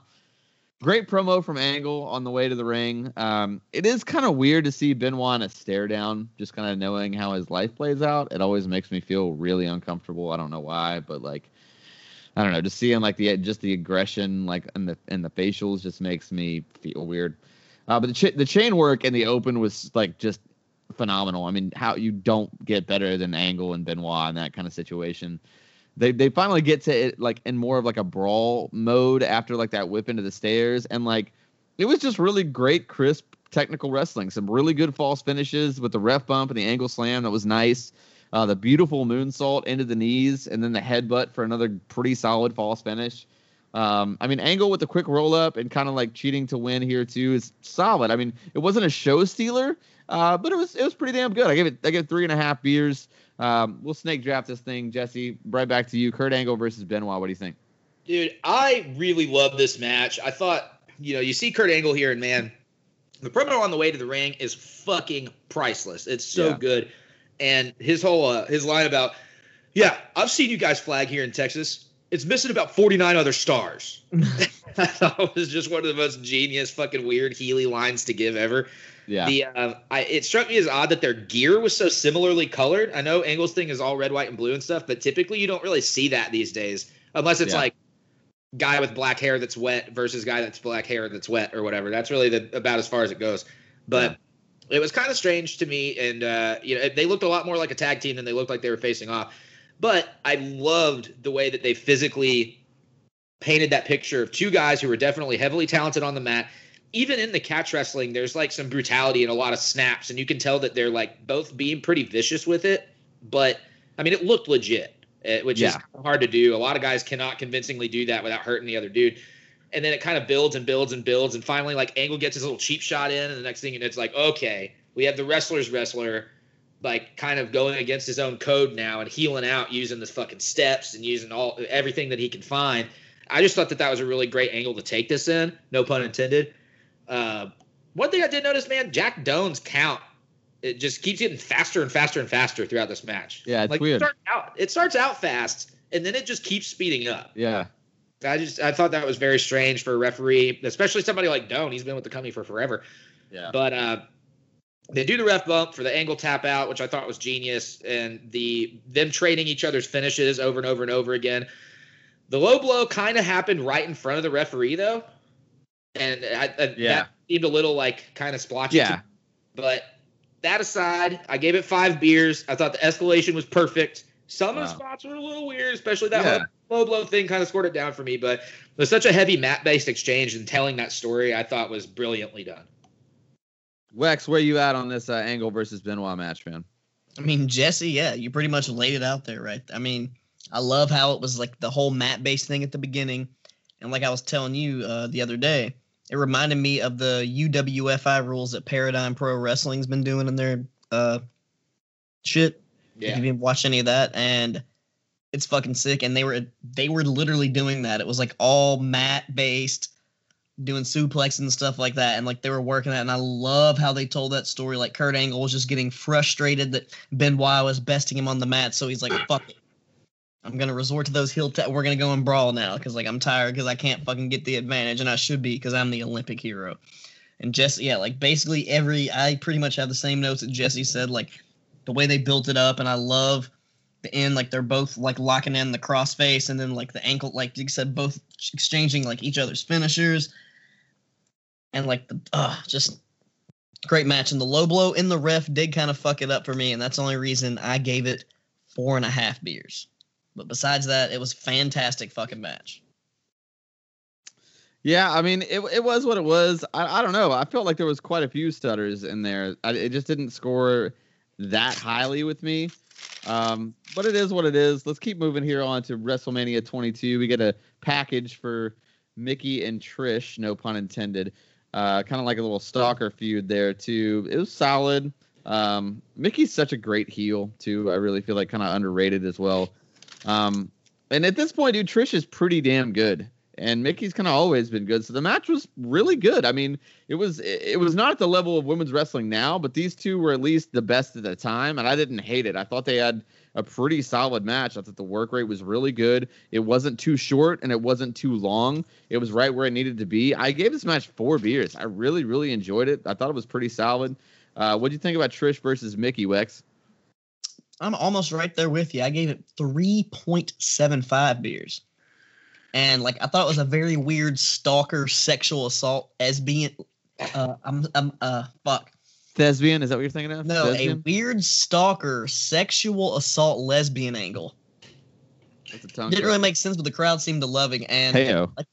like I said, it was like same thing you said. I was actually surprised about how good the match was.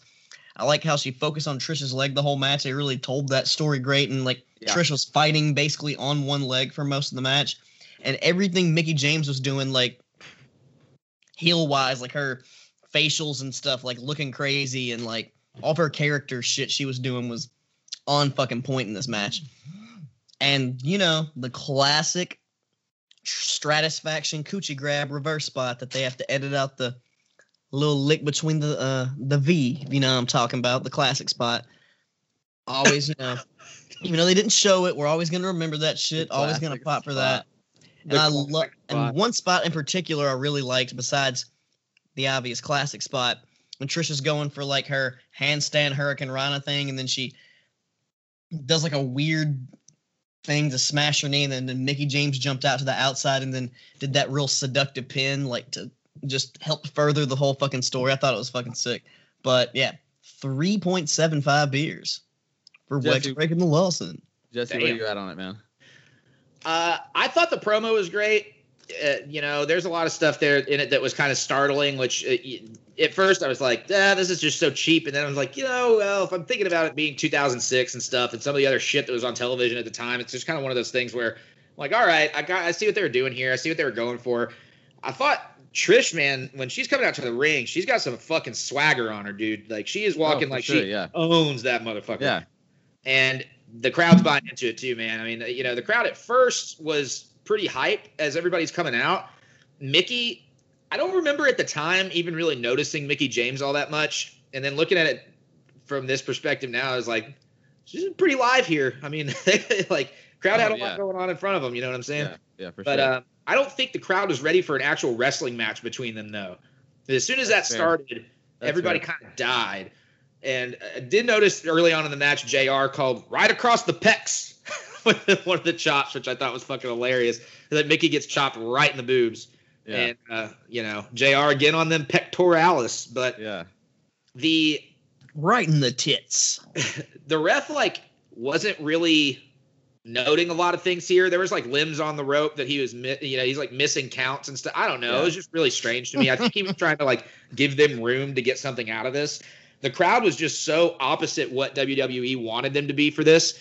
The entire time they wanted Trish to be the face and they wanted Mickie to be getting booed. So, you know, Trish and Mickie go out there. This isn't The Rock and Austin. They can't just listen to the crowd and change. They can't like Yeah. figure out how to rework this match. They got to go Right. out, do what they've been told in the back by their agent, even Yeah. though the crowd fucking hates it. They're the crowd complete- wanted Mickie James the whole time. and um, Yeah, for sure. they they wanted their HLA. You know, Yeah. this is around the time of the And- HLA, and they, and they kind uh, they kind they kind of got it, but I mean, you know.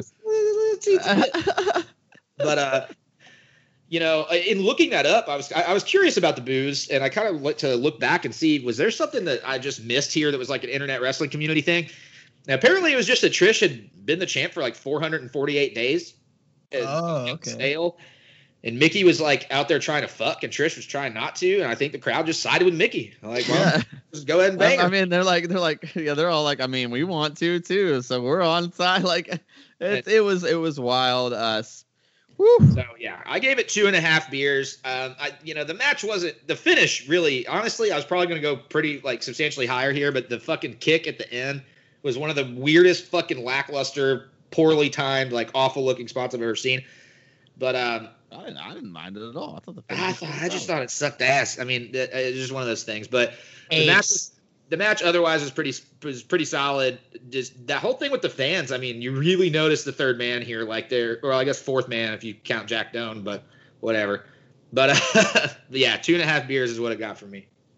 Yeah, I mean, uh, you know, we're we're talking about HLA, we're talking about uh fine women's wrestling here, and let's jump back over to WrestleMania 17. Apparently, greatest WrestleMania of all time. But let's uh, let's keep it rolling. There's a Regal promo in the back with Kamala, and that's funny. Uh, the gimmick battle royal promo was something. Um, and they had like a little military fluff piece, which I understand they've been doing that for a while, especially in the early 2000s. They did it quite a bit more. Uh, Angle cuts another pretty solid backstage promo before Benoit gets his shine back, of course, because you know 50-50 booking. It's 2001, that's the way it works.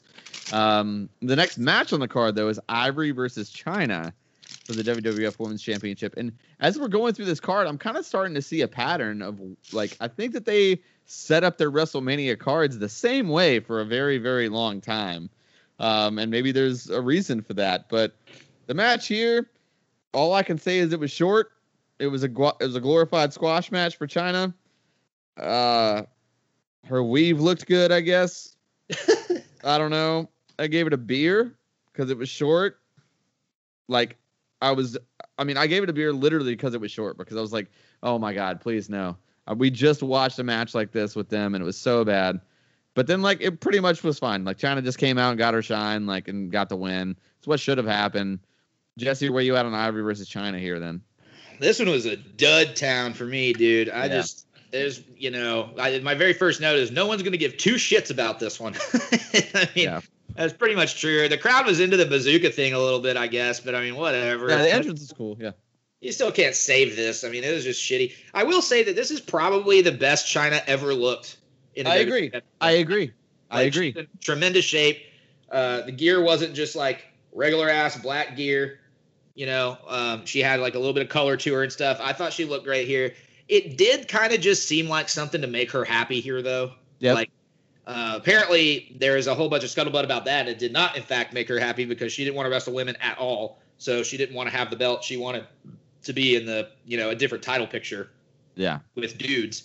So I don't know, but whatever this was, it didn't do the trick for me. Ivory did some weird fucking thing in the middle of this too, where she like hit her with the back of her hands, kind of like when she's like on top of her, mounting her. She's like backhanding her, but with like soft knuckles. It's like, but her hands are wide open. It was just really strange. Yeah. Um, military, the military press drop for the three. Thank God they kept it short. Uh, yeah, just blip, blip, blip, trash, trash, trash. Wex, give it to me. Hey, you guys pretty much covered it. I'll give it a beer just because Chyna got the victory. It was cool to see her get her little her little comeback, and they told the story of her coming back from the broken neck. But besides that, yeah, you guys pretty much covered it. What else can I say? It's a squash match. Wex gonna give it to you. Wex gonna give it to you. Oh man, big shout out to DMX, man. I hope everything uh, works out well for him. Let's keep it rolling here. Back on the other side though, Vince McMahon with his prayer promo was cringe at best. Uh, did not, did not, did not, was not into that. Never really liked this whole Vince versus God vibe. I never really found it. Just seemed, it seemed, it seemed straight up like a Vince McMahon masturbation thing on creative. It doesn't make sense. The crowd really wasn't into it. Um, I don't know. It wasn't great. Uh, but there was a package for Henry or Mark Henry and Taker, and that was actually surprisingly pretty solid. Um, the match here is Mark Henry versus The Undertaker in a casket match. Um, Wex, what do you think about Mark Henry versus Taker here? Um, I mean, obviously we know, you know, he's still kind of he's like now the streak is really starting to have wind and has like legs, and we're still we're rolling with the streak being a focus on commentary. Uh, but yeah, 2006, Mark Henry is maybe at the top of his game. Where are you at on a Wex? I don't know. This match just really didn't do it for me for some reason. I don't know. It was just because it was like maybe kind of just because we've been watching WrestleMania 22 and you had that huge ass fucking crowd, and then we're going to this and the crowd is not as big and like it just didn't seem like WrestleMania. You know what I mean? It's like it didn't seem like a big. It just didn't seem like a big Undertaker match for some reason. I disagree completely, man. I mean, really? to be totally honest with you, I felt like this was one of the. I felt like Mark Henry had turned the corner at this point. I felt like he was really working at I the mean, main event level. It wasn't Mark Henry or the Undertaker. It was just I don't know. This match just didn't do it for me. It's just, and as you and I like did some more research into it. And if you like look at the promos, like that was talked about before with Kurt Angle, like this should have been this WrestleMania match should have been Kurt Angle versus The Undertaker. Like that's what it ended up should have been, but things changed and everything. I don't know why. And they had a match. They had a really good match at the previous pay per view before that, but it really should have been WrestleMania. And I don't know. It wasn't bad work from either of the guys. Like they did some solid shit, and they I guess they did a classic casket match. Like the Undertaker did all this classic shit. I gave it three beers. It wasn't. I didn't say it was a bad match. It just for an Undertaker WrestleMania match it just wasn't like not one not a very memorable one.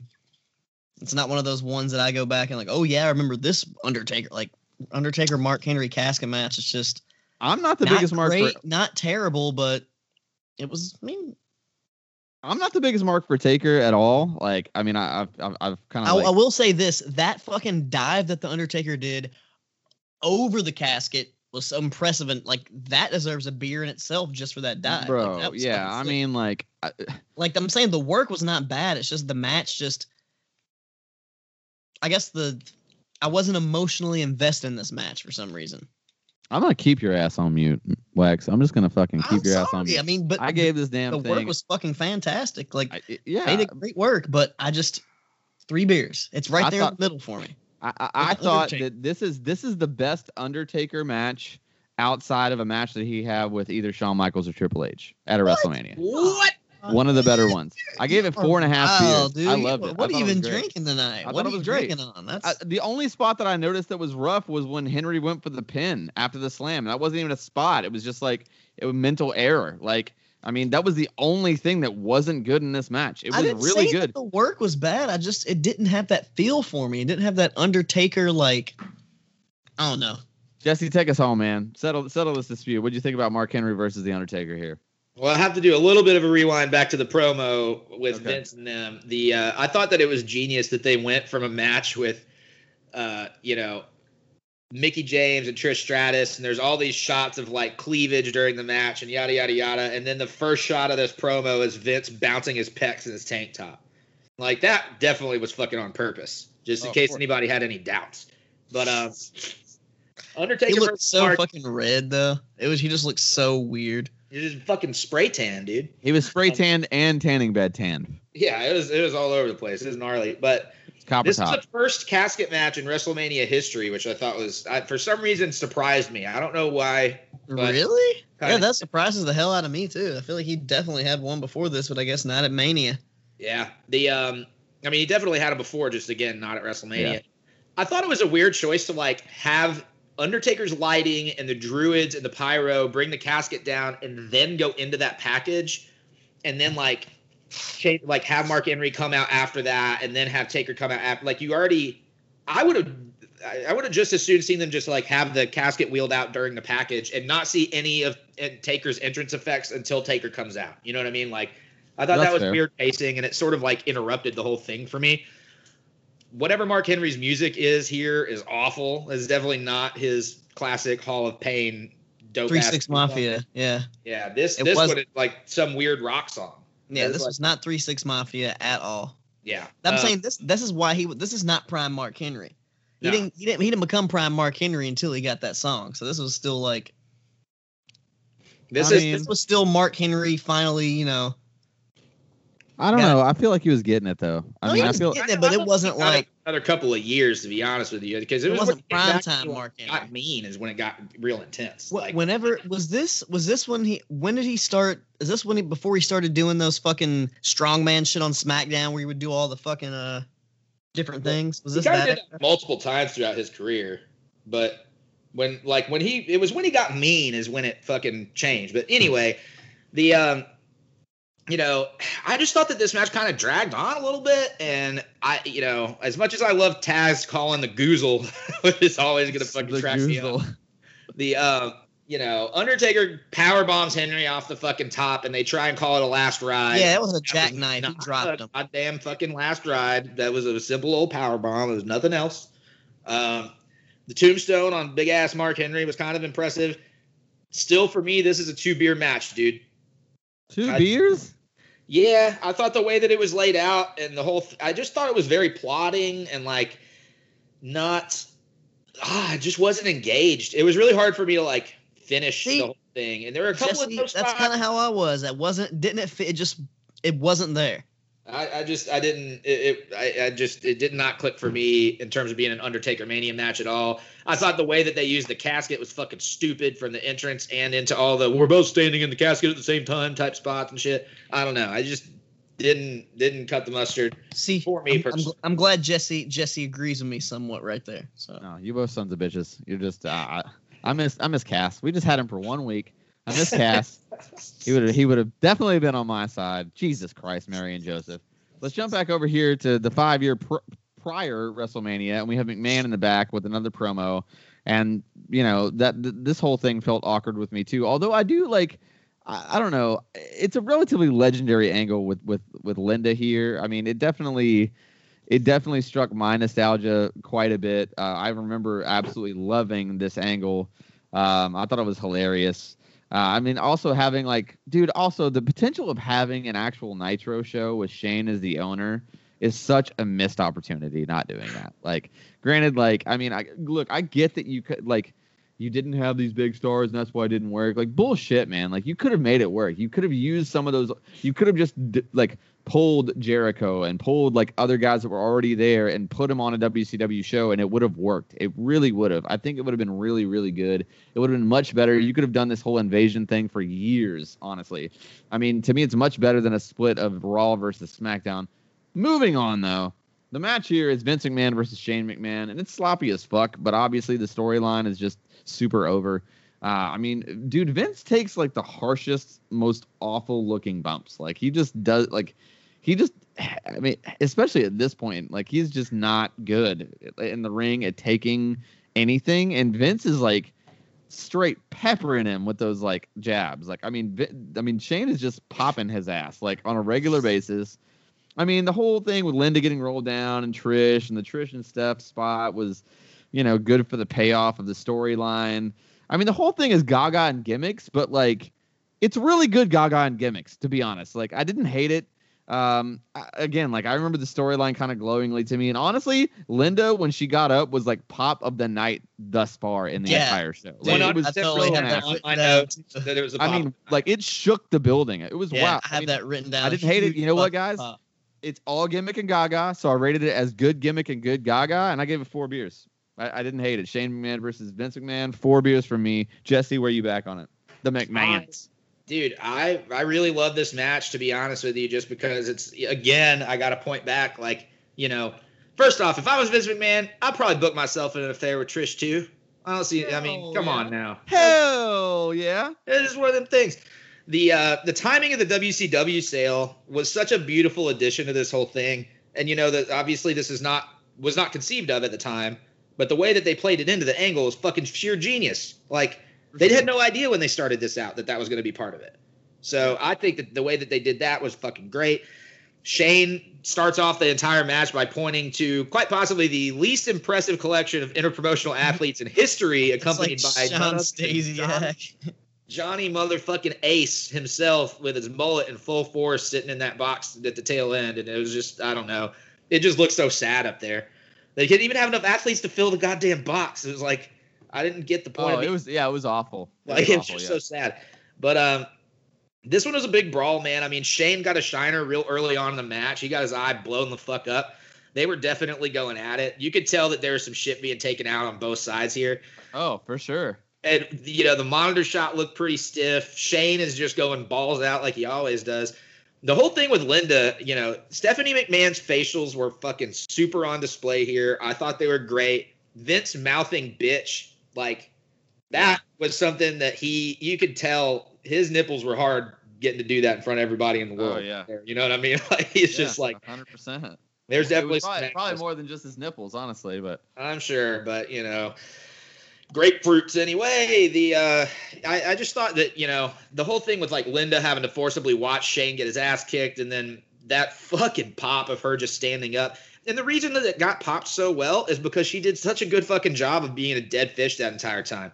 That's Yeah. incredibly hard to do. Like she, she just had no reaction and was fucking completely stone cold about it. And it's like, I mean, I know she's old, but she ain't that fucking old. That still takes some Yeah. talent. And the um, Shane's finish, the Van Terminator drop kick into the trash can was fucking incredible. Uh, that leap across the ring was just super epic. I gave it five beers. You know, I mean, obviously it's like it was plenty violent. The crowd was absolutely fucking insane for it. The athleticism of Shane McMahon really, really stood out here. And I don't know. I just thought it was a five beer match. Wex, where are you at on this one, man? Jesse literally went and covered like every goddamn point. Uh, I didn't rate it that high though, but I thought it was just a goddamn shit show. Like the whole Trish and like their whole little fighting thing, that was a complete shit show. But I did like how uh, Mick Foley basically ran at like just ran after uh fucking Stephanie McMahon and started beating the shit out of Vince McMahon in the match. And like you, dude, just like he said, the crowd that pop for Linda one of the loudest pops I've ever heard. It's in like loud, yeah. in the middle of a match, like in the middle of a match, like Yeah. when she stood up, it was fucking crazy. And like you said, that Van Terminator at the end, and I guess uh that's kind of hard for old Paul Heyman just to be on commentary and not be like, "It's the goddamn fan Terminator," you know, like Yeah. kind of kind of rough. But uh, yeah, I gave it three beers because just because the type of match it was, but fantastic for what it was. Man, I mean, and here's the thing too about them reusing the same kind of formula over and over. Like Another street fight with Vince McMahon. it's and another street fight with Vince like, McMahon shit. at WrestleMania. It's five years later, and arguably this is like, I mean, if you if you know, we all we all love the dirt here on the show.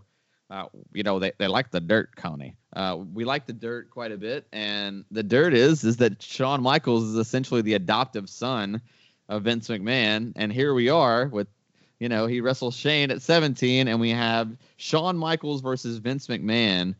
Um, and you know, as is as is usual with a Shawn Michaels match, I'm gonna take the lead here.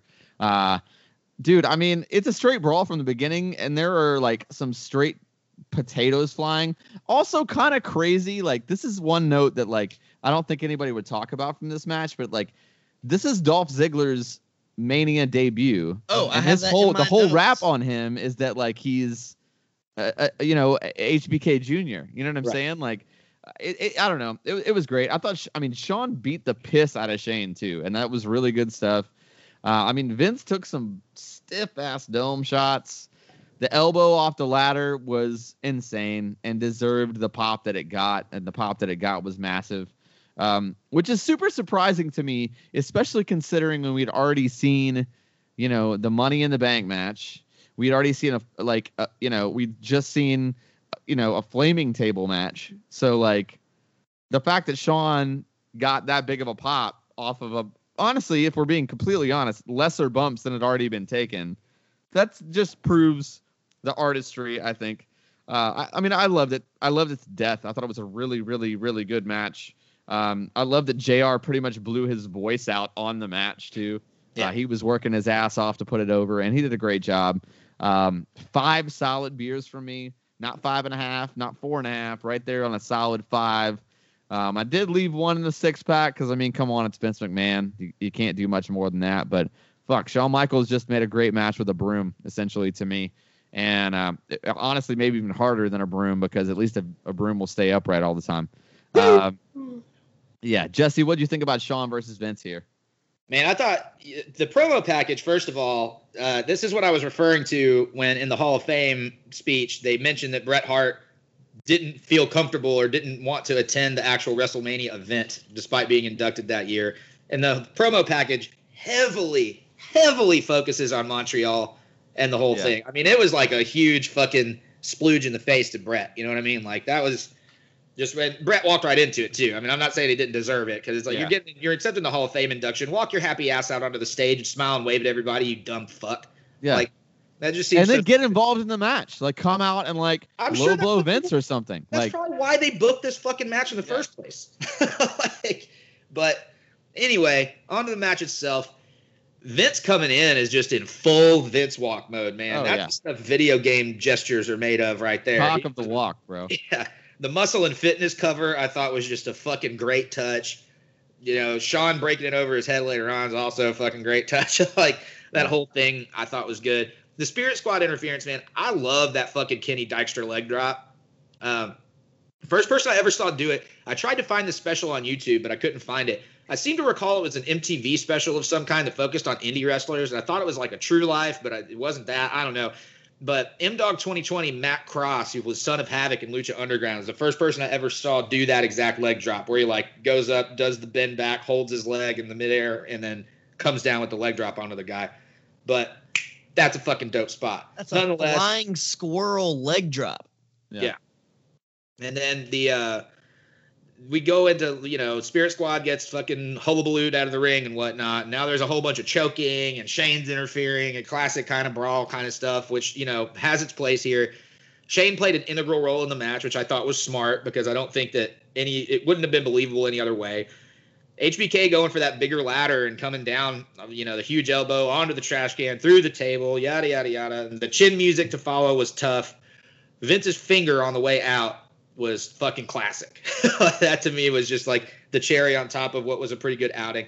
I only gave it four beers. I thought, you know, it was one of those things that this match probably could have been better suited to be had with somebody other than HBK, but it still like got some real stuff out, and uh, I don't know, it looked good. Wex, where you at on Shawn Michaels versus Vince McMahon here? I am, uh, I guess, in between both of you because I went four and a half beers on this match. And the only reason I didn't go five beers is it went a little bit too long, just like a few other things on this card, which made one of the later matches suffer, which we'll get into that once we get to that. But goddamn, this was still fucking amazing. Like it, this is one of those matches that had me hooked just because of every little thing that they were doing. And if it was shot, if it if it was any other wrestler and not Shawn Michaels, it wouldn't have been such a big. It wouldn't have been as good of a match. Like I love when Vince goes for the sweet chin music and Shawn Michaels just catches it and just looks at him like nah, motherfucker, like, what, what, what, what do you think this is? And just grabs and just, yeah, like, I love that fucking part. And I love the Spirit Squad interference where uh, Shawn Michaels is just busting everybody with that megaphone. And there's like some white dust inside of it. I don't know what's going on, but every shot, there's like dust flying in the air. Just cocaine from uh, from Shawn Michaels' past. oh yeah, maybe that. Yeah, Vince McMahon was trying to um tempt him to go to his old sinner ways, but Shawn Michaels is one with Jesus Christ, as he mentioned in the promo earlier when he did the prayer, and he's like, "I hate God, even though you know love God, but Shawn Michaels, you and God are cool like that." But yeah, I love when they try to do the ass club kiss spot, and Shane gets his ass in his own dad's face. Yeah, I love that. Fucking classic. And like, I loved like that. That's one thing that really got me story wise, how he kept teasing for the sweet chin music, and he's like, "No, no, no, no." I'm like, like, nah, I'm gonna fuck you up. Like, all right, no, no, no, no, no, no, no, no, no, no, I, I can't end it yet. I'm gonna, I, I really want, I really want to fuck you up. And then he gets the ladder, and he's just like, no, no, no, I'm gonna have to get the, as Jr. calls it, the 20 foot ladder, which Cameron would always talk about how that would always throw his perception of height off when he was younger because JR would say it's a 20 foot ladder, like when Jeff Hardy went off of it, but it was nowhere near 20 feet. No. But I would think like, oh, 20 feet's that high, but nah, not close. But I love that. and I mean, if you're standing literally on the top of it, maybe 20 feet, maybe. Yeah, that's if you're like tall. from the top of your head. Like yeah, yeah. that's if you're. Well, I mean, everyone's tall. like, I'm saying like average if you're if you're six feet tall, which most wrestlers are about six feet or taller. Yeah, but I love that. And the most one of my iconic favorite things of all time was Shawn Michaels on the top of the ladder gives the one, two, three fucking suckets, and he goes for the elbow. Like, yeah, that just you know, that's cl- that that just Ah. Teasing, teasing that setup for DX too later on in the year. I know, like, mm, that was great. I fucking love that. Cause I pop for that. Suckets might be a new name for the three of us. the three, the three suckets. The three fucking suckets. Jesus, God in heaven. Here we go. Let's uh let's let's jump back over here. Speaking of ladders, it's TLC two back on WrestleMania 17. It's Hardy's, Dudley's, and Edge and Christian. Ah, oh, God. I mean, I, I, I, I don't want to take too long on this one just because like I feel like this is one of the most talked about matches ever, but it's for good fucking reason. It's an absolute classic. To me, this is the best of of the TLCs. Uh, I mean, that swinging spear spot is arguably Dude. the most iconic high spot in history. Period. Ever. Uh, I mean, I can't. I, I, don't. I don't know if it gets better than that. Um, it's re- just a ridiculous, hard hitting, fast paced just all around intense match. There's not ever a let me up moment in the entire match, and it's it's perfectly done. Um, and that, that, I mean, it also doesn't hurt that every single human being involved in this, outside of sorry, outside of maybe Rhino, is all Hall of Fame worthy, including the run-ins. Outside of sorry, maybe Rhino, they're literally all Hall of Famers. Like, I mean, it's just you don't get better than this when it comes You to gimmick Spike matches. Dudley on there and not Rhino. Oh yeah, sorry, forgot I was Spike. so Dude. Spike, yeah, Spike, Spike and Rhino. I love me some no, LS. great guys, great guys. But let's let's be honest, like actual Hall of Famers, probably not. Great, great wrestlers. Hall of but- Famers in my heart. Oh, okay, okay, all right, all right, Hart. All right, all right, you fucking. I'm just gonna leave you on mute, you motherfucker. All right, yeah. So six beers for me, arguably one of the greatest gimmick matches of all time. I mean, you can't, you just can't deny it. Jesse, where you at on it? Man, I don't see how you could not give this match six out of six. I mean, it's just one of those situations where, you know, everybody did their part. These teams have worked together so much. I've mentioned this in the past, but they got really good at figuring out how to give one team the powder to have the time to set up and intro weapons and, you know, kind of get things set up to move the match along without it seeming too contrived because there was still enough going on and the other team is like, okay, well, you know, you're gonna get us out of the ring. Well, look what we're about to have for you. Like all of it made sense. There are little things like there's this excellent power bomb spot by Dub, uh, by Bubba Dudley on Jeff Yeah. Hardy through Edge through a table, and it's one of those Yeah. things where like normally if that spot was in another match, you would remember that spot every Yeah. time somebody brought up the match. Yeah. Not this, because there's just so much going on that like that is a fucking sick spot, of course, but like I don't know. Normally that would like take a rating down for me, but this match just had so much. Even the interference stuff made sense. Yeah. The, um, Yeah.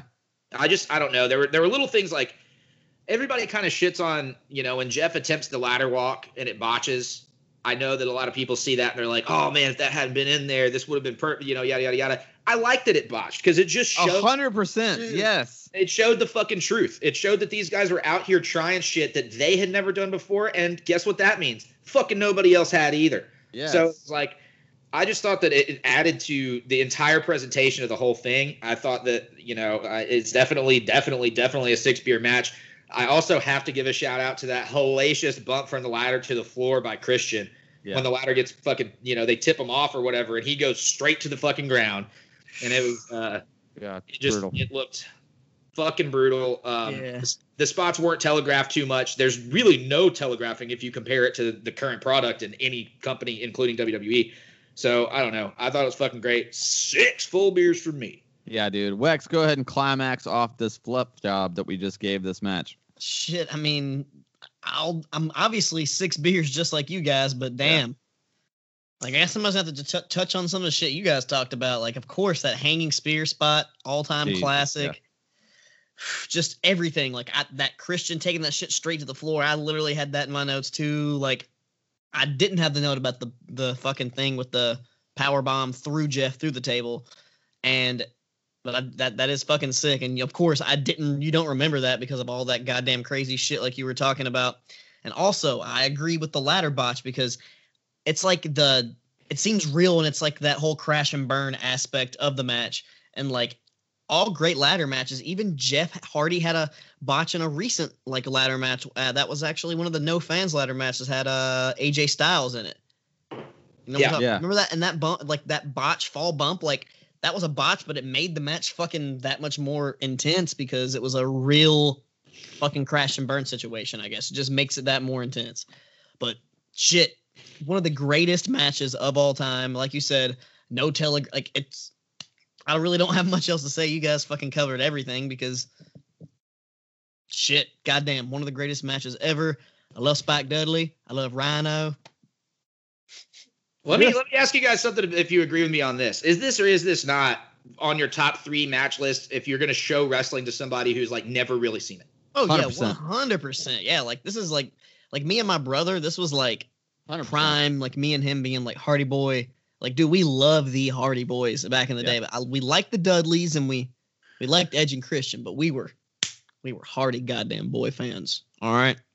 And like earlier, remember like when they showed the little I will touch on that. It showed like the little autograph signing with the Hardy Boys and they were talking about the fucking match. worst like, interview ever by Jeff yeah, Hardy. but he's just like, you know, he's, he's, he's like, you know, it's more personal. It's not really about the gold. It's about, it's more part, you know. It's like, oh, that, even though it was like a rough promo, this, I, it still added a little touch to it.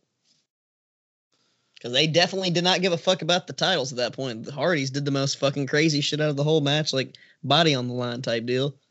Yeah, I mean, it, it you know, it, it it's an iconic WrestleMania moment. It's something that's going to be put on highlight reels for ever and ever. Um, and even with everything that's happening, at some point, Matt Hardy and Jeff Hardy will both go into the Hall of Fame together. Jeff will probably be a two timer. He'll probably go in on his own um, as well as, and honestly, he probably should.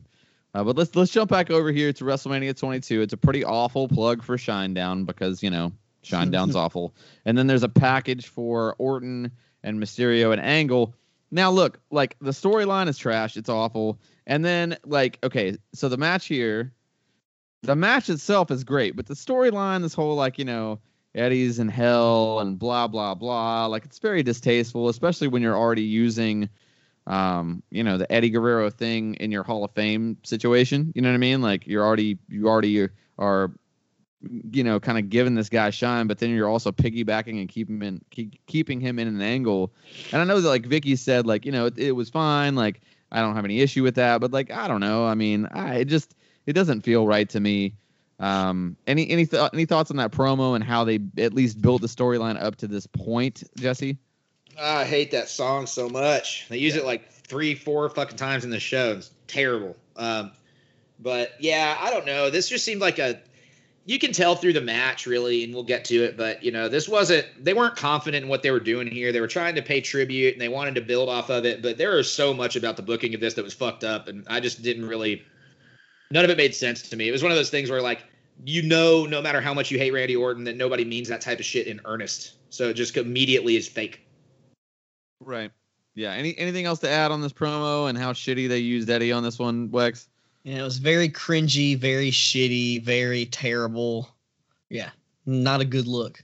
Not a good look. Also having POD play for 15 fucking minutes for like Rey Mysterio's I literally open. started fast forwarding. I could I couldn't take it. I was like, Jesus fucking Christ. I swear to God, the song had like eight verses. Like this whole like intro was just forever long. And then Rey Mysterio with his like headdress Ugh, it, it, was just it was it was too much. Uh, Mysterio versus Orton versus Angle here. The match. Wex, what do you think about this triple threat match for the World Heavyweight Championship?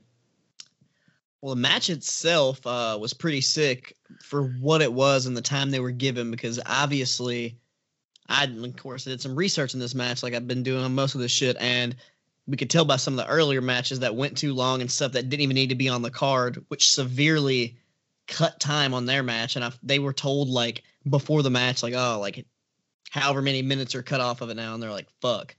So it was you could tell you could kind of tell that things were rushed, and besides the fact that it kind of was fast and kind of was rushed, I mean, it was fucking solid work. Like, dude, Kurt Angle was in there fucking doing some fucking work, putting in numbers like that double fucking German suplex. Like, yeah, it reminded me of like a more of a lucha style match, honestly, because of how fast paced it was. Yeah.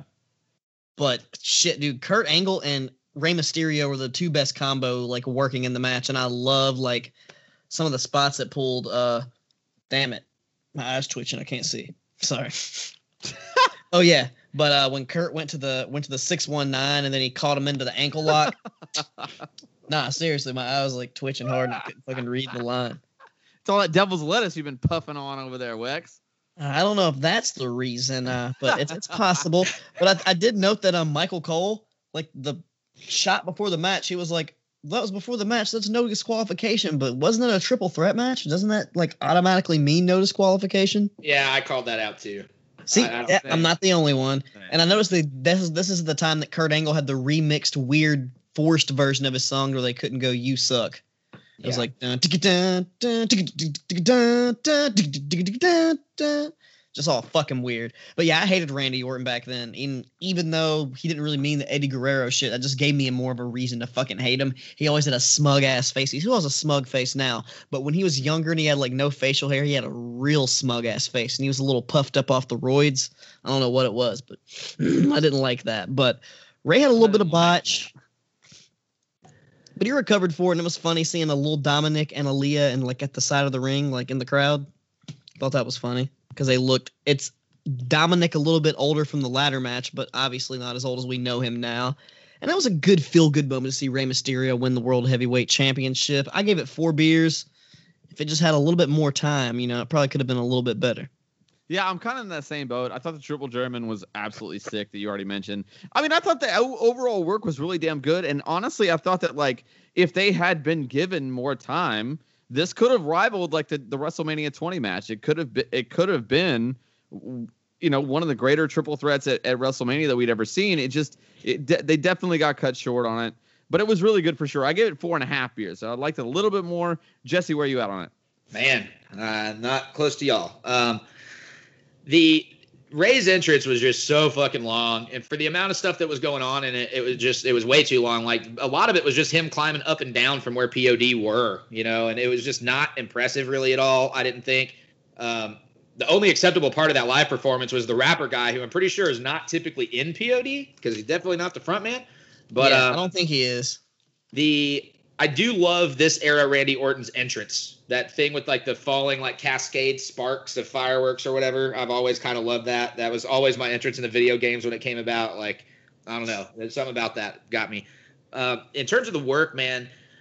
Here's the thing about this match that really makes me not like it. Obviously the length, but that's also been somewhat attributed to the length of Rey's entrance, which apparently nobody really knew about going in that it was going to be that fucking long. But he took his time, and that cut into the match for sure. The um, the sequences were great.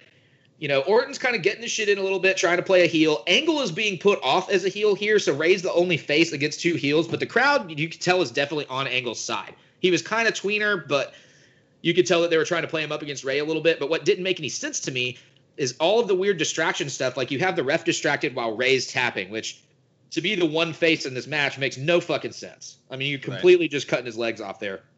And then you have one where he misses Orton tapping. Now that makes sense with the face heel dynamic, but it got the crowd way more behind Angle. So at this point, the crowd is red hot, wanting Angle to take this fucking thing home.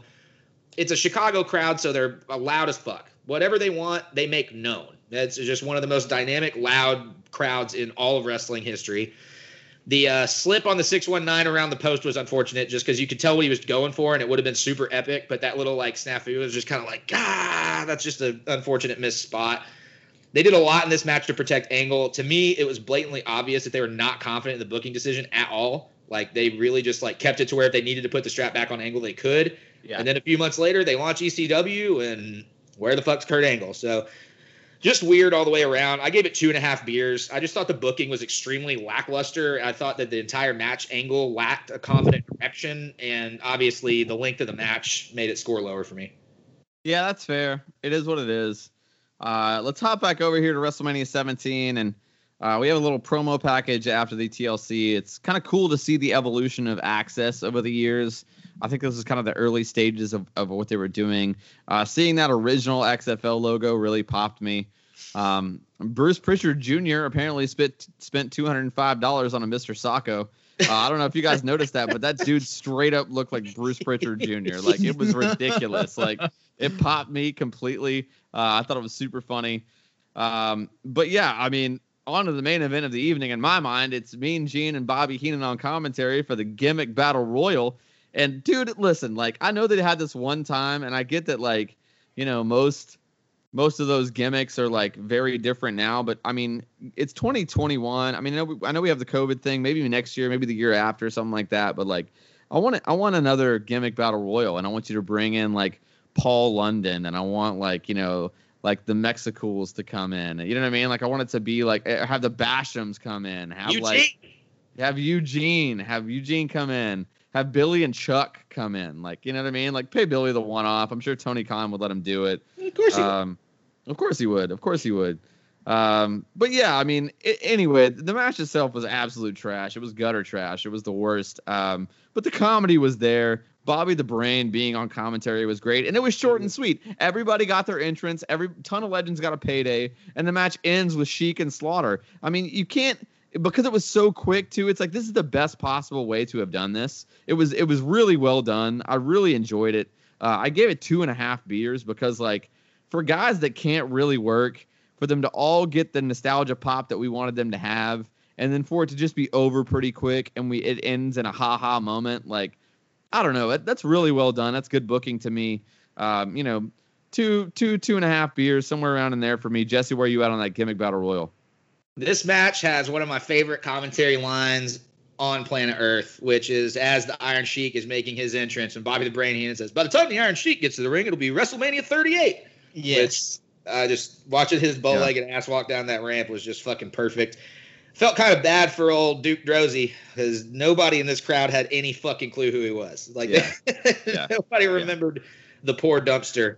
Um, you know, there were a lot of these guys that didn't look bad for this era. You know, in, in terms of like like Earthquake, great example, looked fucking great here for you know his age and how long he had been out. Uh, Uncle Fred was just as big as ever. Old tugboat looking ass. Hillbilly Jim looks exactly the same. Yes, he looked fantastic. I thought. He probably looks exactly the fucking same as we speak. The uh I thought it was funny. They pointed this out on an episode of Something to Wrestle. So of course this time when I watched it, I noticed it. But Bruce and Cornette kind of hiding in the corner the whole time. Yeah. It's so fucking funny after I actually noticed it because you can tell they're over there just taking it easy on each other and just really trying not to go out of their space and get involved with anybody else until Corny gets eliminated. Um, and then Sheiky Baby wins because he cannot take an over the top rope bump. Yeah, he just can't do it. so that that just tells the story of this whole thing. I, I gave it three and a half beers, mostly because if you're Yeah. gonna have filler in a WrestleMania and a palate cleanser after Yeah. something as crazy as TLC two, Yeah. before you get into the last couple series Perfectly matches, booked. Yeah. uh, this is the kind of filler for this guy. perfectly booked. You advertise the gimmick battle royal. People are hyped to see it, but they know it's not going to be a five star match. So you put on an absolute banger before it. So that way it's a great let me up. But at the same time, it's not a popcorn match because you want to see all these entrances. You don't want to Yeah. miss all these legends. Um, I, I completely agree. It's this is. I mean, two, this this is. uh, You know, I know we say arguably one of the best WrestleManias. Maybe we're gonna maybe we're gonna argue about that later on, but I do say this is the best booked WrestleMania of all time. Wex, what do you think about this gimmick battle royal? Hey, like you said, the match itself wasn't much of a match, but the whole like pageantry around the match and just all the fucking cool shit that was going on, all the different all the different entrances of all the legends, and like you said, Hillbilly Jim looked great, and he got probably one of the biggest pops out of all the Yeah. legends for some reason, which was like such a random choice out of everybody. Like, all right, we're just gonna pop Hillbilly Jim in Chicago, whatever. But uh, yeah, it was sick, and I love the whole Sergeant Slaughter thing at the end. And there's a great line from Bobby the Brain Heenan during his entrance It showed the machine guns, and he goes, "Yeah, now he goes now all he does is shoot blanks." Like, ooh, Bobby the Brain Heenan was on point. He's the he's what made really this match a lot better than what it was. Oh, for I sure. gave it yeah. three beers for the Brain and Sheiky Baby because I mean, how how can anybody hate either of those guys? Yeah, I on. feel like so we we were all within about a half beer of each other. We all kind of enjoyed it for what it was. Really well done, really well put together. Let's jump back over here to, to WrestleMania 22. Um, definitely too much focus on the Eddie stuff. It was a little a little much for me. Honestly, it made me feel weird. Uh, nice little shot of uh, John Cena and his stocking feet, though. That's nice. I like seeing John Cena in socks. That just made me laugh. I don't know why, but I don't know. Just made me laugh seeing John Cena in fucking straight up Hanes socks. Um, but uh, then we kind of like, uh, you know, we have we have the next match here. It's um, Candice Michelle versus Torrie Wilson in a Playboy pillow fight match. Uh, I watched this on Peacock, and they certainly didn't edit anything out. Uh, you know, the puppy ass to the face kind of popped me. I thought that was pretty funny, uh, even though I, I feel like PETA would definitely not appreciate that. I mean, Torrie Wilson's just wicked hot at this point too. I don't know if honestly, in my opinion, I don't know if there's a if if we're talking about all personal opinion, I'd say Torrie Wilson's in the top three hottest women ever in professional wrestling. She's just ridiculous. Uh, I mean, it's objectifying for sure, but it is entertaining and it definitely fit the culture at the time. I gave it one beer because it wasn't even the worst women's thing that I had seen in the in the Attitude Era. One beer from me. Um, Jesse, where are you at on this one? Ugh. Um, I. Uh, it was interesting choice by Jr. to reference uh, Gotch and Hackenschmidt at the beginning of this match. It certainly Um, was. Yeah, that's, that's a choice. that's the choice. It goes into the evening gown gimmick really quick. I mean, I don't get why they call it a pillow fight other than to use the Playboy branding, which of course we all understand that. You know what I mean? Yeah. Um, I, I really didn't. The dog ass spot really got me the wrong way. I don't know. There's something about it as well as I'm watching it that I was just like, Good God! Like this. Oh, is it popped me so hard. I It's laughed. I fucking laughed. just already so like trashy, and you know this is this is the let me up match five years later. This is nowhere near Yeah. fun. You know what I mean? Like it's just I don't know. There's some like they attempt. I think it was Candice that attempted an axe handle and like barely grazes Torrie's hair, pretty much, and the whole cutting the dress spot just went horribly wrong. Didn't work at all. The magazine spot was a whole bunch of time wasted for no fucking reason at all. I just thought. I mean, it was just really, really, really. This was my. Uh, I, I'm gonna coin it here first. My thank God it's over match of the week. You have it zero beers. I understand why they did it but it was ridiculous. It was awful. It did not deserve space on the card. You easily, easily could have put Mickie and Trish here, and it would have made perfect sense. Wex, where are you at on it? I thought it was a. I wrote Torrie versus Candice Michelle Playboy Bunny bullshit. I gave it negative one beers. I took a beer and Oh, wow. poured it out because I thought it was goddamn trash. I put Eh, kill nice. me now, please. They're doing moves. They're doing back body drops onto a goddamn bed. Like what? Is that like what the fuck? Like they're doing wrestling moves onto a goddamn mattress in this match. Like I mean, they're Playboy bunnies though, you know. And then and that's one thing I was like gonna get at. They're promoting like their whole Playboy bunny thing. Like got a imagine hell yeah though. like imagine them like promoting any of their wrestlers now as a Playboy bunny. Like it just like imagine that like Oscar or Charlotte being promoting as ooh the, the newest Playboy. Like I just I, I could could see, picture. I could see Charlotte. Uh, I don't yeah think Charlotte. Yeah, maybe I could, but still. I'd be quicker to buy Oscar myself, but Yeah, but especially, but, but think about it that, especially after like all the nude leaks and stuff, like the Charlotte ones that were just kind of weird to look at, and then you know the Paige, Brad Maddox, Xavier Woods type beat. You know what I'm talking about. We Y'all all know what you're women's talking champ- about. the Jesus. Y'all saw the NXT, NXT Divas title got what it deserved. Yeah, Jesus so- Christ. Yeah, I'm, I was just thinking about that whole like thing, how just that Playboy bullshit would not work in today's, but like four minutes of WrestleMania basically wasted here. Rey, Kurt, and Randy could have got those four minutes, and uh, I could have helped them benefit a little bit. I mean, this does not deserve to be on the card. This should have been on Sunday Night Heat, like pre-tape bullshit. Get the fuck out of here. I mean, If they had to put it on here, imagine if they just switched it with Mickie and Trish. Yeah, okay. You know, if they Yeah. had to get the TNA thing in here, which I mean, arguably, I think you had plenty in the Mickie and Trish match. You could have took the Booker T Gold Dust match out and put that there in place. Booker T, you go. Boogeyman, don't shame Oh Gold. yeah, not Gold Dust. That- That- no, Gold Dust say was in the pre-match promo, and it was Oprah Dust. Sorry, Oprah Dust. Goodness gracious. Oh, Goodness goodness. gracious. You get a car. You you, you, you get a car. We're do we have anything else to add to this one? no. Nope. Nothing Oh, left at all. Let's move on to the next show. Uh, man, I mean, we had a nice package for Triple H versus Taker here for the first time, and Motorhead absolutely killed this intro. Uh, it's aggressive from the start, and I would argue that this is probably peak performance bell to bell from both guys. To be completely honest, I would say they're physically in their best like mode. Not to say they didn't have even better matches after this, but like their actual athleticism, both guys I feel like are kind of at their best. Uh, the old school counter was really good. Uh, I mean, it's it's weird because it, it kind of feels like there's no true heel or baby face, but I guess that also kind of sums up 2001. Great back and forth, some legit good scares that Triple H might actually get the win. Um, I can go ahead and say though, again, like Sean and Hunter are Taker's best ever WrestleMania opponents. There's just no way around it. Uh, I, it, this match was really good. You, uh, you just can't argue with it. Four and a half beers from me. Really enjoyed it. Jesse, where you at on Taker versus Triple H? It's kind of wacky to think that Taker faced Triple H at WrestleMania before he faced Shawn. You know, Yeah. I, you would think that back in the day they would have been head to head, but really Taker wasn't built to that point, or wasn't in the main event because it didn't need to be more than anything, really, except for the year with Sid, which, but anyway, Yeah. I thought Motorhead killed it too. Uh, there were some people online that kind of talked shit about Motorhead's performance here, and I don't get it. Like, I thought it was fucking stellar No, it was great. Yeah. that whole entrance was great, and Taker's whole entrance is great. I mean, in Houston with Taker rolling out on the bike and the whole Yeah. thing, everybody was fucking hyped. The crowd was just super into this. The poor Spanish announce team, man, they just can't keep any kind of table. They've got a replacement table, and that one gets broke too. It's Every time. you know, one of them things. I have a lot of notes that say poor Kyoto. he kept like cowering away from Taker and then just getting killed in the middle of the match. But um, I did notice there are a couple of different weird things that you don't see enough. Like the multiple cover attempts in a row is something that has been kind of taken out of wrestling. Yeah. Which, like, you know, they always used to explain away by the opponent having to waste their energy by kicking out. And I like that touch.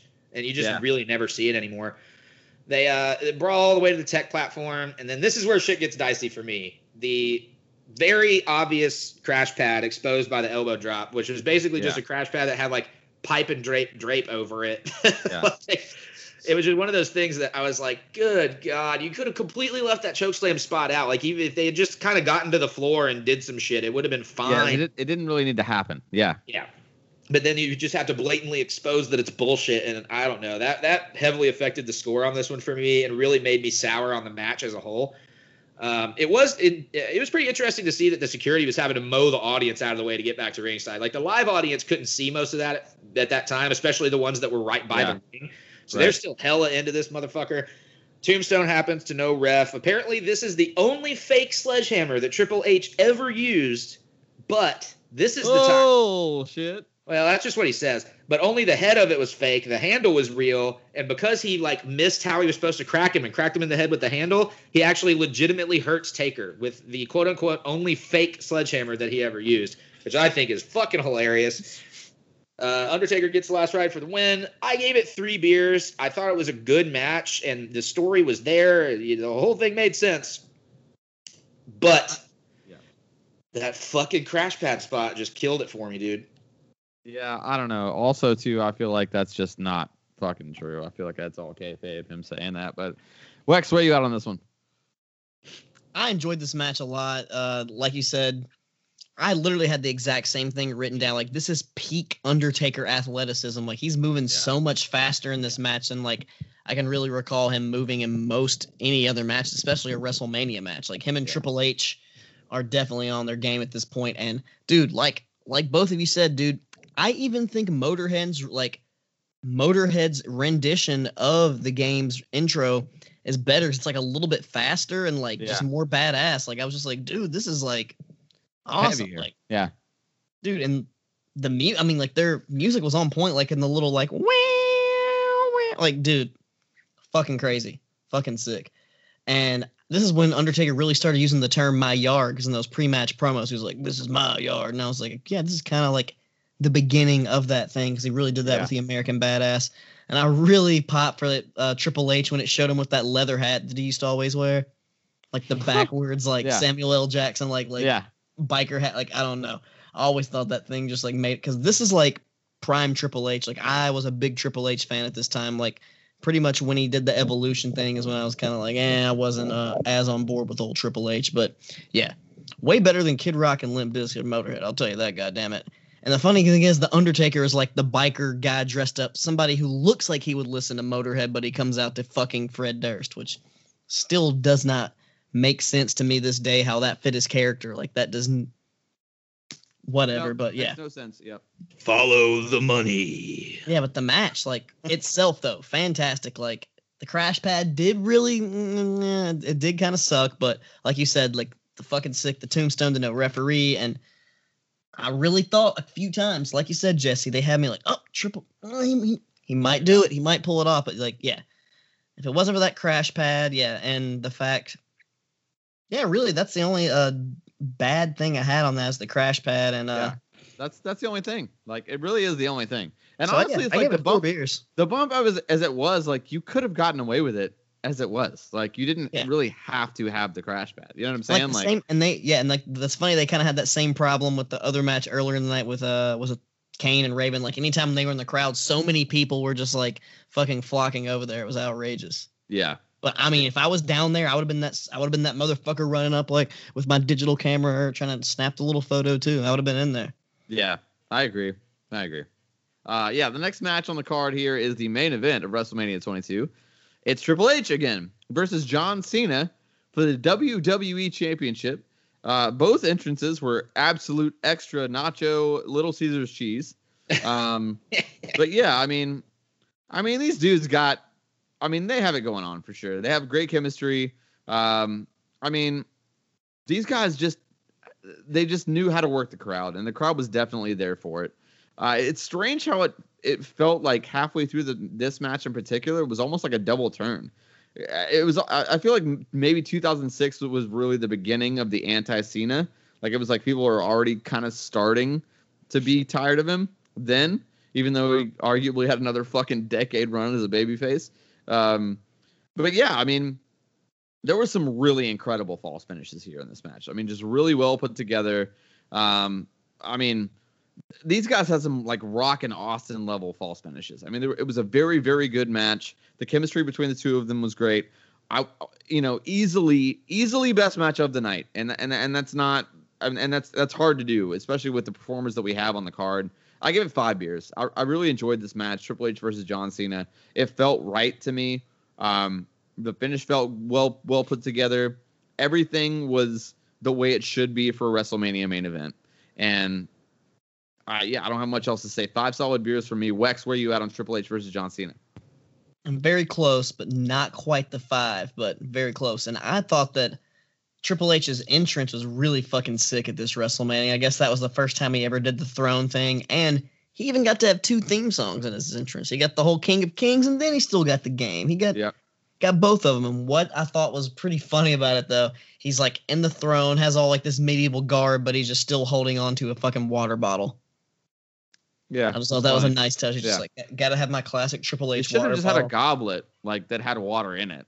Ex- exactly, but you know he's he's Triple H. He's got to have his signature his signature thing, and you know John Cena did get CM Punk with him in his entrance, as everybody always famously talks about because they were in Chicago and you know he just signed or whatever. But I did make a note, just like you talked about. This definitely I feel like was the beginning of the Cena hate because I'm pretty sure there was a "fuck you Cena" chant. If I if I'm correct or something about it was something close to that, but I they were definitely not liking John Cena in Chicago, and like he was supposed to be coming in as the baby face, and the crowd was like, "No, fuck you, we like Triple H." Clearly from the get go, Yeah. and they they worked it pretty fucking good. Like I thought they made it work, and I love how Triple H was kind of like being like, "I'm the wrestler, and you're not gonna out wrestle me," and he had to result to doing. Jr's like John Cena street tactics, which I thought that was pretty funny. Huh? His street tactics, because I never him being like a street guy, but I mean, Yeah. makes sense. But yeah, Triple H pretty much had was. I loved how he was in control the whole match, even though he was. Yeah, they, they still worked it great, and the crowd just fucking made this match so much more intense. Like the atmosphere and the energy for it was fantastic.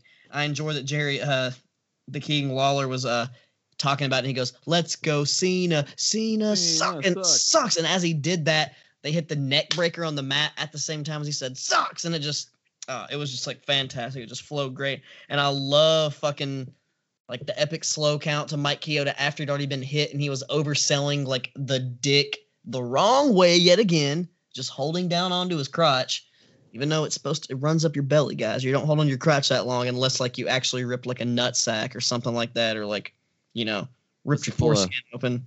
Pull, pull an don't X want get a don't want to get a foreskin rip, but yeah, the sledgehammer spot classic you were talking about. He the only time he ever heard him. I've heard that same story before, even though Daniel doesn't agree, thinks it's just that kayfabe bullshit. But That was a different match.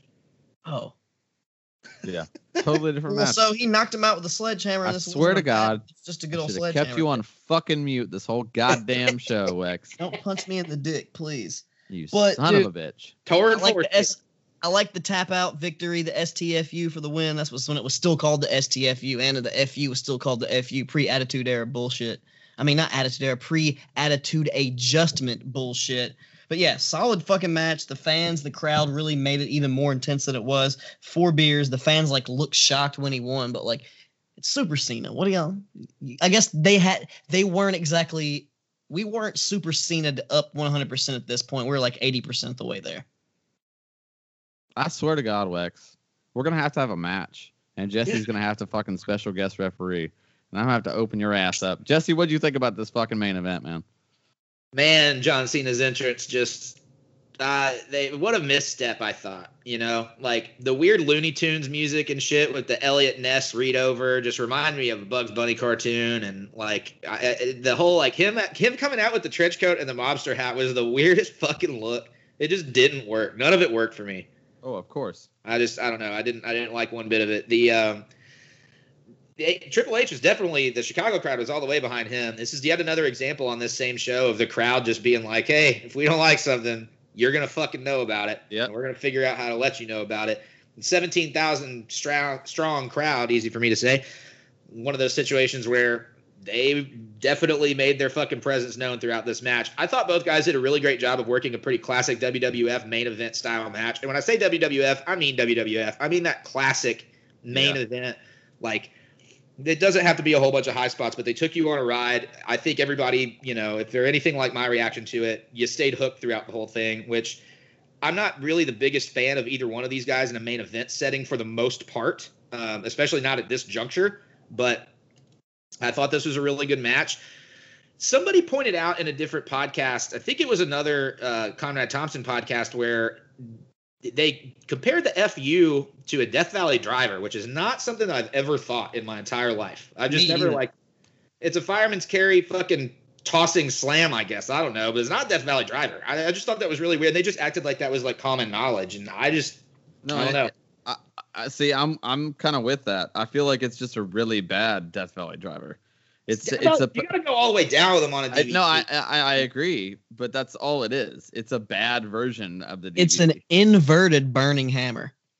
Yeah, that I would say. Well, no, I would say. I mean, a burning hammer to me is just an inverted DVD. You're supposed to land on their fucking head. Yeah, I guess doing so. a burning hammer. Like I'm talking about the Tyler Reks version. that was, by the way, that was my finish back in the day. Was the burning hammer. The burning hammer. Oh yeah, actually, Tyler Reks had to quit doing his version of the burning hammer because he couldn't do the real one. He did more of an FU version, and John Cena actually went and complained about it, and then he couldn't do it anymore. I believe it. Right after he fucked Mickie James, but the. Uh, yeah uh, you know, they busted Sledgehammer out. Everybody knew that was coming at some point in time. There's a really great close two count. Uh, you know, you mentioned that too, X. I just think that Chioda did great work here. The locking of Triple H's hand during the STFU, I thought was a really nice touch. Like Cena wraps his hand up to keep him from getting to the rope at one point, and I just thought that was great. The fact that Cena got the clean win via submission in this match was huge. That's just not something that I expected to see. I just didn't really remember this match, frankly, and it kind of surprised me. Um, I gave it four beers. I mean, again, the crowd yeah. was a big factor. It was a good main event style match. There are some Cena lovers in the crowd. Like it's not complete Cena hate, but man, they didn't really adapt to anything with the crowd again. And in this situation, I think they probably could have a little bit better. But Triple H did get a lot of offense, and he stayed in control the whole time. There's a lot of really good false finishes, so I do think that there's at least something for the crowd to hook their teeth into. Absolutely. Uh, and here we are, man. It's the main event of both shows. It's Austin versus The Rock on WrestleMania 17. Uh, man, the, the package here, I mean, again, I, I feel like this out of the three the, the three Rock versus Austin matches, this is the best one. Bell to bell, this is the best one. Um, I mean, just great sequences, great psychology. The table spot was sick. I, I know that that the angle didn't really pay off with Austin turning heel, but at the time, in the moment, the swerve was so monumental, and the crowd like was there for it. Like people act like they weren't, and like try to rewrite that in history. But when you watch it back as a one-off moment, like it was massive. I mean, Austin shaking McMahon's hand was massive. It was a huge moment. Like it really was. I, I thought it was well done. I think that they just dropped the ball on how they booked it moving forward. Uh, but it was I, I, thought it was great. I thought the match was phenomenal. Five and a half beers. Wex, I'm gonna save your bitch ass for the end. Austin and Rock. Jesse, what do you think about this one? Man, I mean, I've got to agree on the bell to bell, and you got two guys in there who the way that the crowd was reacting again, they wanted Austin to. Austin was their guy. I don't care what anybody did with the turn. I don't think it's that the crowd wasn't into the turn. The crowd was into the match. I don't think they gave a fuck who was the heel and who was the face. They were into both guys. I mean, both guys just had electricity fucking dripping off of them. And Rock yeah. had only begun doing heelish shit again like a month prior to this, and it wasn't even full tilt. It was just kind of shitty. Like it wasn't, yeah. you know they really didn't pose The Rock in a heel position for this like they should have. And they had like a really short lived run with like Debra as his fucking manager that they just kind of gave up on. I don't know. I, the setup to this was piss poor, but the promo package was fucking great. It made it look like the setup was awesome. But if you watch the shows leading up to it, not so great. The um the interview piece between the two of them leading up to this, where Austin's like, I gotta win, you know, I need this one, that whole thing, that whole part of it was good. That was really the only good piece of business throughout this whole thing up until the match itself. The bell bell work was great. Both guys were vicious. You know, the crowd was hanging on everything everyone everyone did that was involved at all. Um, the whole Vince being involved thing to me, I really thought in a large way it missed because of his role in the show already. I think that if Yeah. he had not been involved at all, that it would have made sense. Or if you use somebody else here, it, that it would have made more sense. Just because we've already seen so much of Vince throughout this show, and this Yeah. whole smarmy fucking Trish Angle thing. He got his ass handed to him. He got kicked in the balls by his wife. He got beat by his son. The crowd's over it. They don't really, you know, Vince isn't the key guy to turn this whole thing here. I didn't think that the crowd gave two shits about Austin and McMahon. I didn't think that they found that part of it monumental. I think that they just liked the match. They liked seeing Austin win. They like, you know, it's fucking Texas. What do you expect? Like, crowd's gonna go absolutely apeshit for that stuff. I think the crowd more thought that Vince McMahon turned face in that moment than they thought that Austin turned heel. But for me, I thought the ending of this was botchy in the sense not not in the work, in the booking, and it's a four beer match for me. All right, well, Lex, I'll give you your fucking turn now. Well, I actually agreed with you.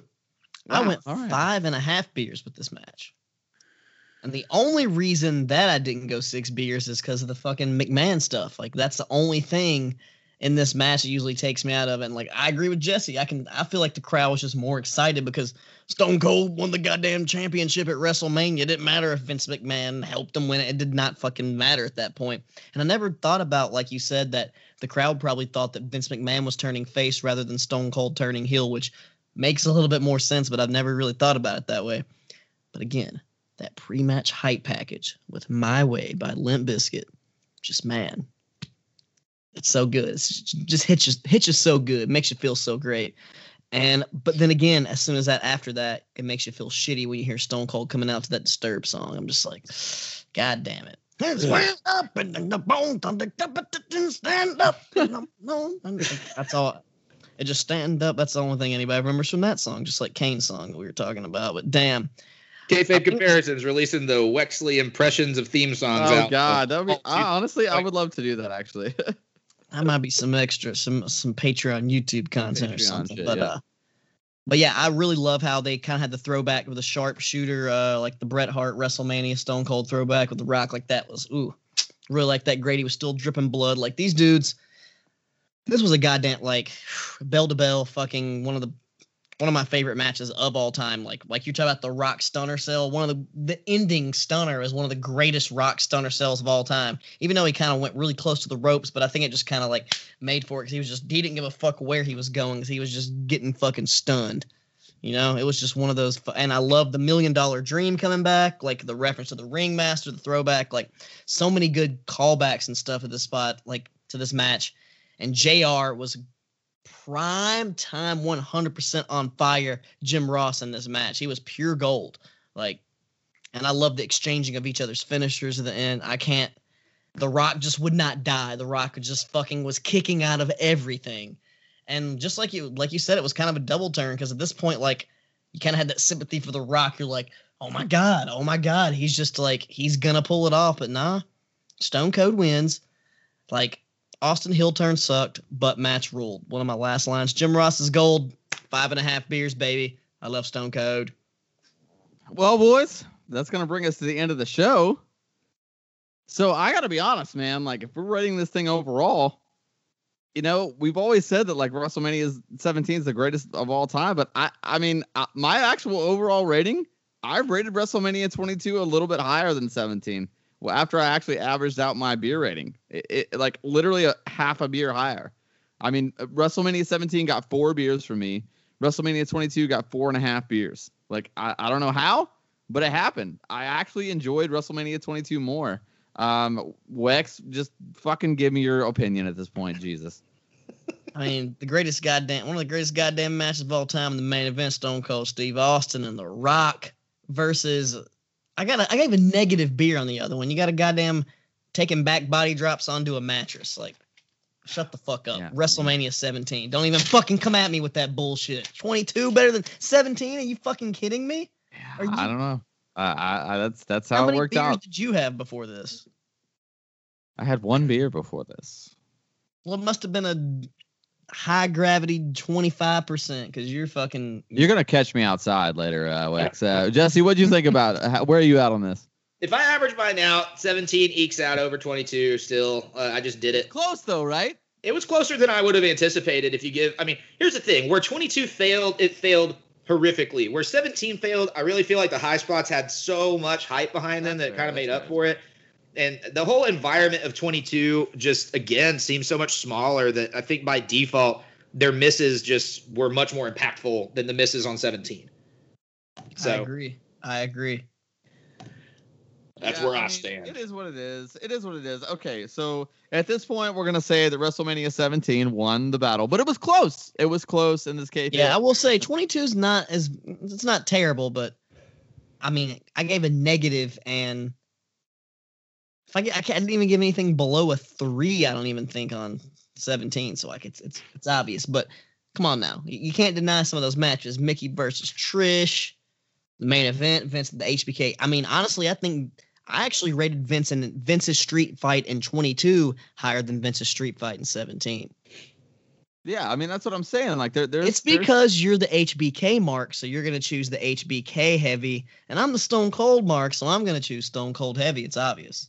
I mean, yeah. Well, we might have to we might have to revisit WrestleMania 14. I might have to flex my muscles on your ass a little Well, bit I'm more. to get that Stone Cold tattoo since you got that HBK tattoo. I have to prove my markness. well, Does that mean I have to I'll- get like a Mike Tyson tattoo? I mean, maybe I I'll. Yeah, there you go.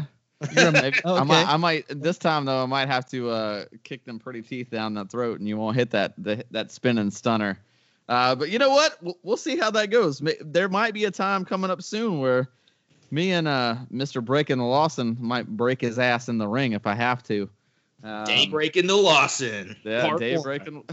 Hey, we're, we're gonna. It'll be a match, and then we're gonna have a tag team. Daybreak and the Lawson. I love it. I love it. I love it. I love it. I love I love where we're going with this, guys. Next week is the big WrestleMania Super Show. If you listen to last week's show, we got a lot of downloads on the trivia show. We always get a lot of downloads when the KG Cast is back on the show. We loved having him on. We I promise you that that will not be the last time he is back hanging out with the full K kayfabe crew. Um, but next week's show is a it's four fucking shows on, on one podcast. It's gonna be insane. There's so much content to watch. Two nights of NXT versus two nights of WrestleMania. Man, this is gonna be probably one of the most like current product heavy. I would say this is probably like the most WWE current product heavy show that we've ever done ever. I mean, even when me and Cass were doing the show, we never did that that much content at once. Um, 'Cause it's, it's WWE 's overwhelming. Making too much shit. It's overwhelming. It's overwhelming. Wex, how do you feel about doing uh two nights of NXT versus two nights of WrestleMania? I'm uh yeah, it's gonna be a lot of wrestling to watch. But I mean, the show I'm definitely looking forward to the show, but it's gonna be hard to cram in all this wrestling. It's gonna be a lot of good shit. I'm really, really looking forward to some of the shit on the NXT card, a few matches on the WrestleMania card. I think uh, I'm gonna go have a bold prediction here. I think Tommaso Ciampa versus Walter for the UK title is gonna be probably one of the best matches out of all the nights. Well, as we record this on Tuesday too, it's also been reported that John Cena's scenes for the Peacemaker HBO uh, Max series have all been finalized, meaning that that could be a slight giveaway. It's not been reporting on the uh, wrestling dirt sheets, but apparently on the DC sheets, he's done filming, meaning that maybe he will be a surprise guy at WrestleMania. Uh, I could see that for sure. He definitely no sold it. Uh, Jesse, how you feel about doing this massive NXT versus WrestleMania show? I ain't scared watching a whole lot of wrestling in one shot, motherfucker. I'm for it. We're, uh, you know, it's going to be interesting for sure.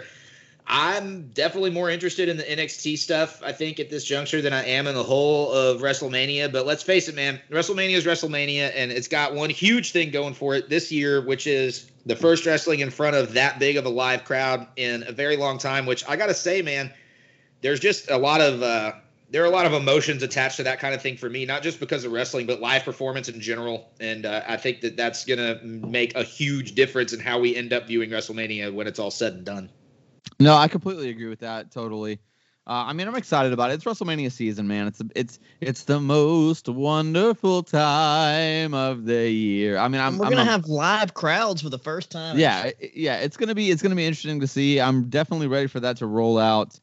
Um, I'm definitely ready for there to be live crowds again. There's just something missing. I mean, uh, Jesse and I and Wex as well are also you know used to music shows and and just crowds of people being in a venue or at an event and not having that for this long just feels completely unnatural and not correct. So I'm excited. right.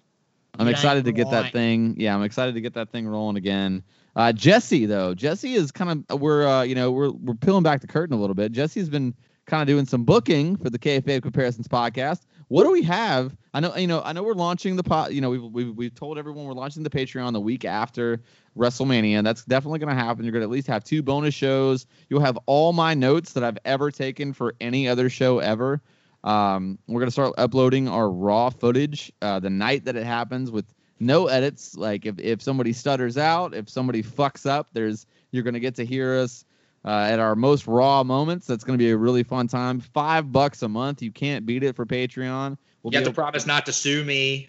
yeah, you got yeah, you have to promise. But Jesse, what do we have the week after the big WrestleMania show? What's the next on our regularly scheduled podcast program? I'm pretty excited about the stuff we got coming up. Week after WrestleMania, right after the pod, the podcast Patreon launches, we have TNA Lockdown 2006 versus WWF Backlash 2001. Backlash being the show that followed the WrestleMania's X7 that we just covered. Love it. TNA Lockdown 2006 is a fantabulous card. I just went back over it the other day. I've watched some of the show already. Man, it's good stuff. Uh, how you guys feel about little little TNA 06, little WWF 01, Wex? TNA 06 versus WWF 01 is going to be a tough little matchup there because those are both very solid years for both companies. 2001, we've talked about many times, probably one of the best years of WWF and definitely the most prime time of the Attitude Era. And TNA 06, I'm expecting to see some. uh We got some AJ Styles, Christopher Daniels on there, some uh, Samoa Joe. Uh, I'm trying to think. I don't know exactly. I haven't looked for the car. I'm just get, thinking about what was TNA 2006, but It's all kinds of stuff. There's a lot of. Uh, I'll, I'll give you a couple of hints. There's a lot of cross promotional talent in this one. Daniel, how you feeling? Lockdown 06 versus Backlash 01. dude you know i'm hype i mean like i, I do feel like uh, that th- those those early to mid 2000s tna shows are unrivaled in my opinion and it's great that they're finally starting to get some shine i'll be proud to be um, you know one of the podcasts that's really covering that old nostalgia stuff especially on the tna side um, also too don't forget that i actually bought the tna board game so uh, if you if you want to see uh, the kayfabe the holy trinity play a, a game of uh, a game of a TNA the board game, the DVD board game, I will say.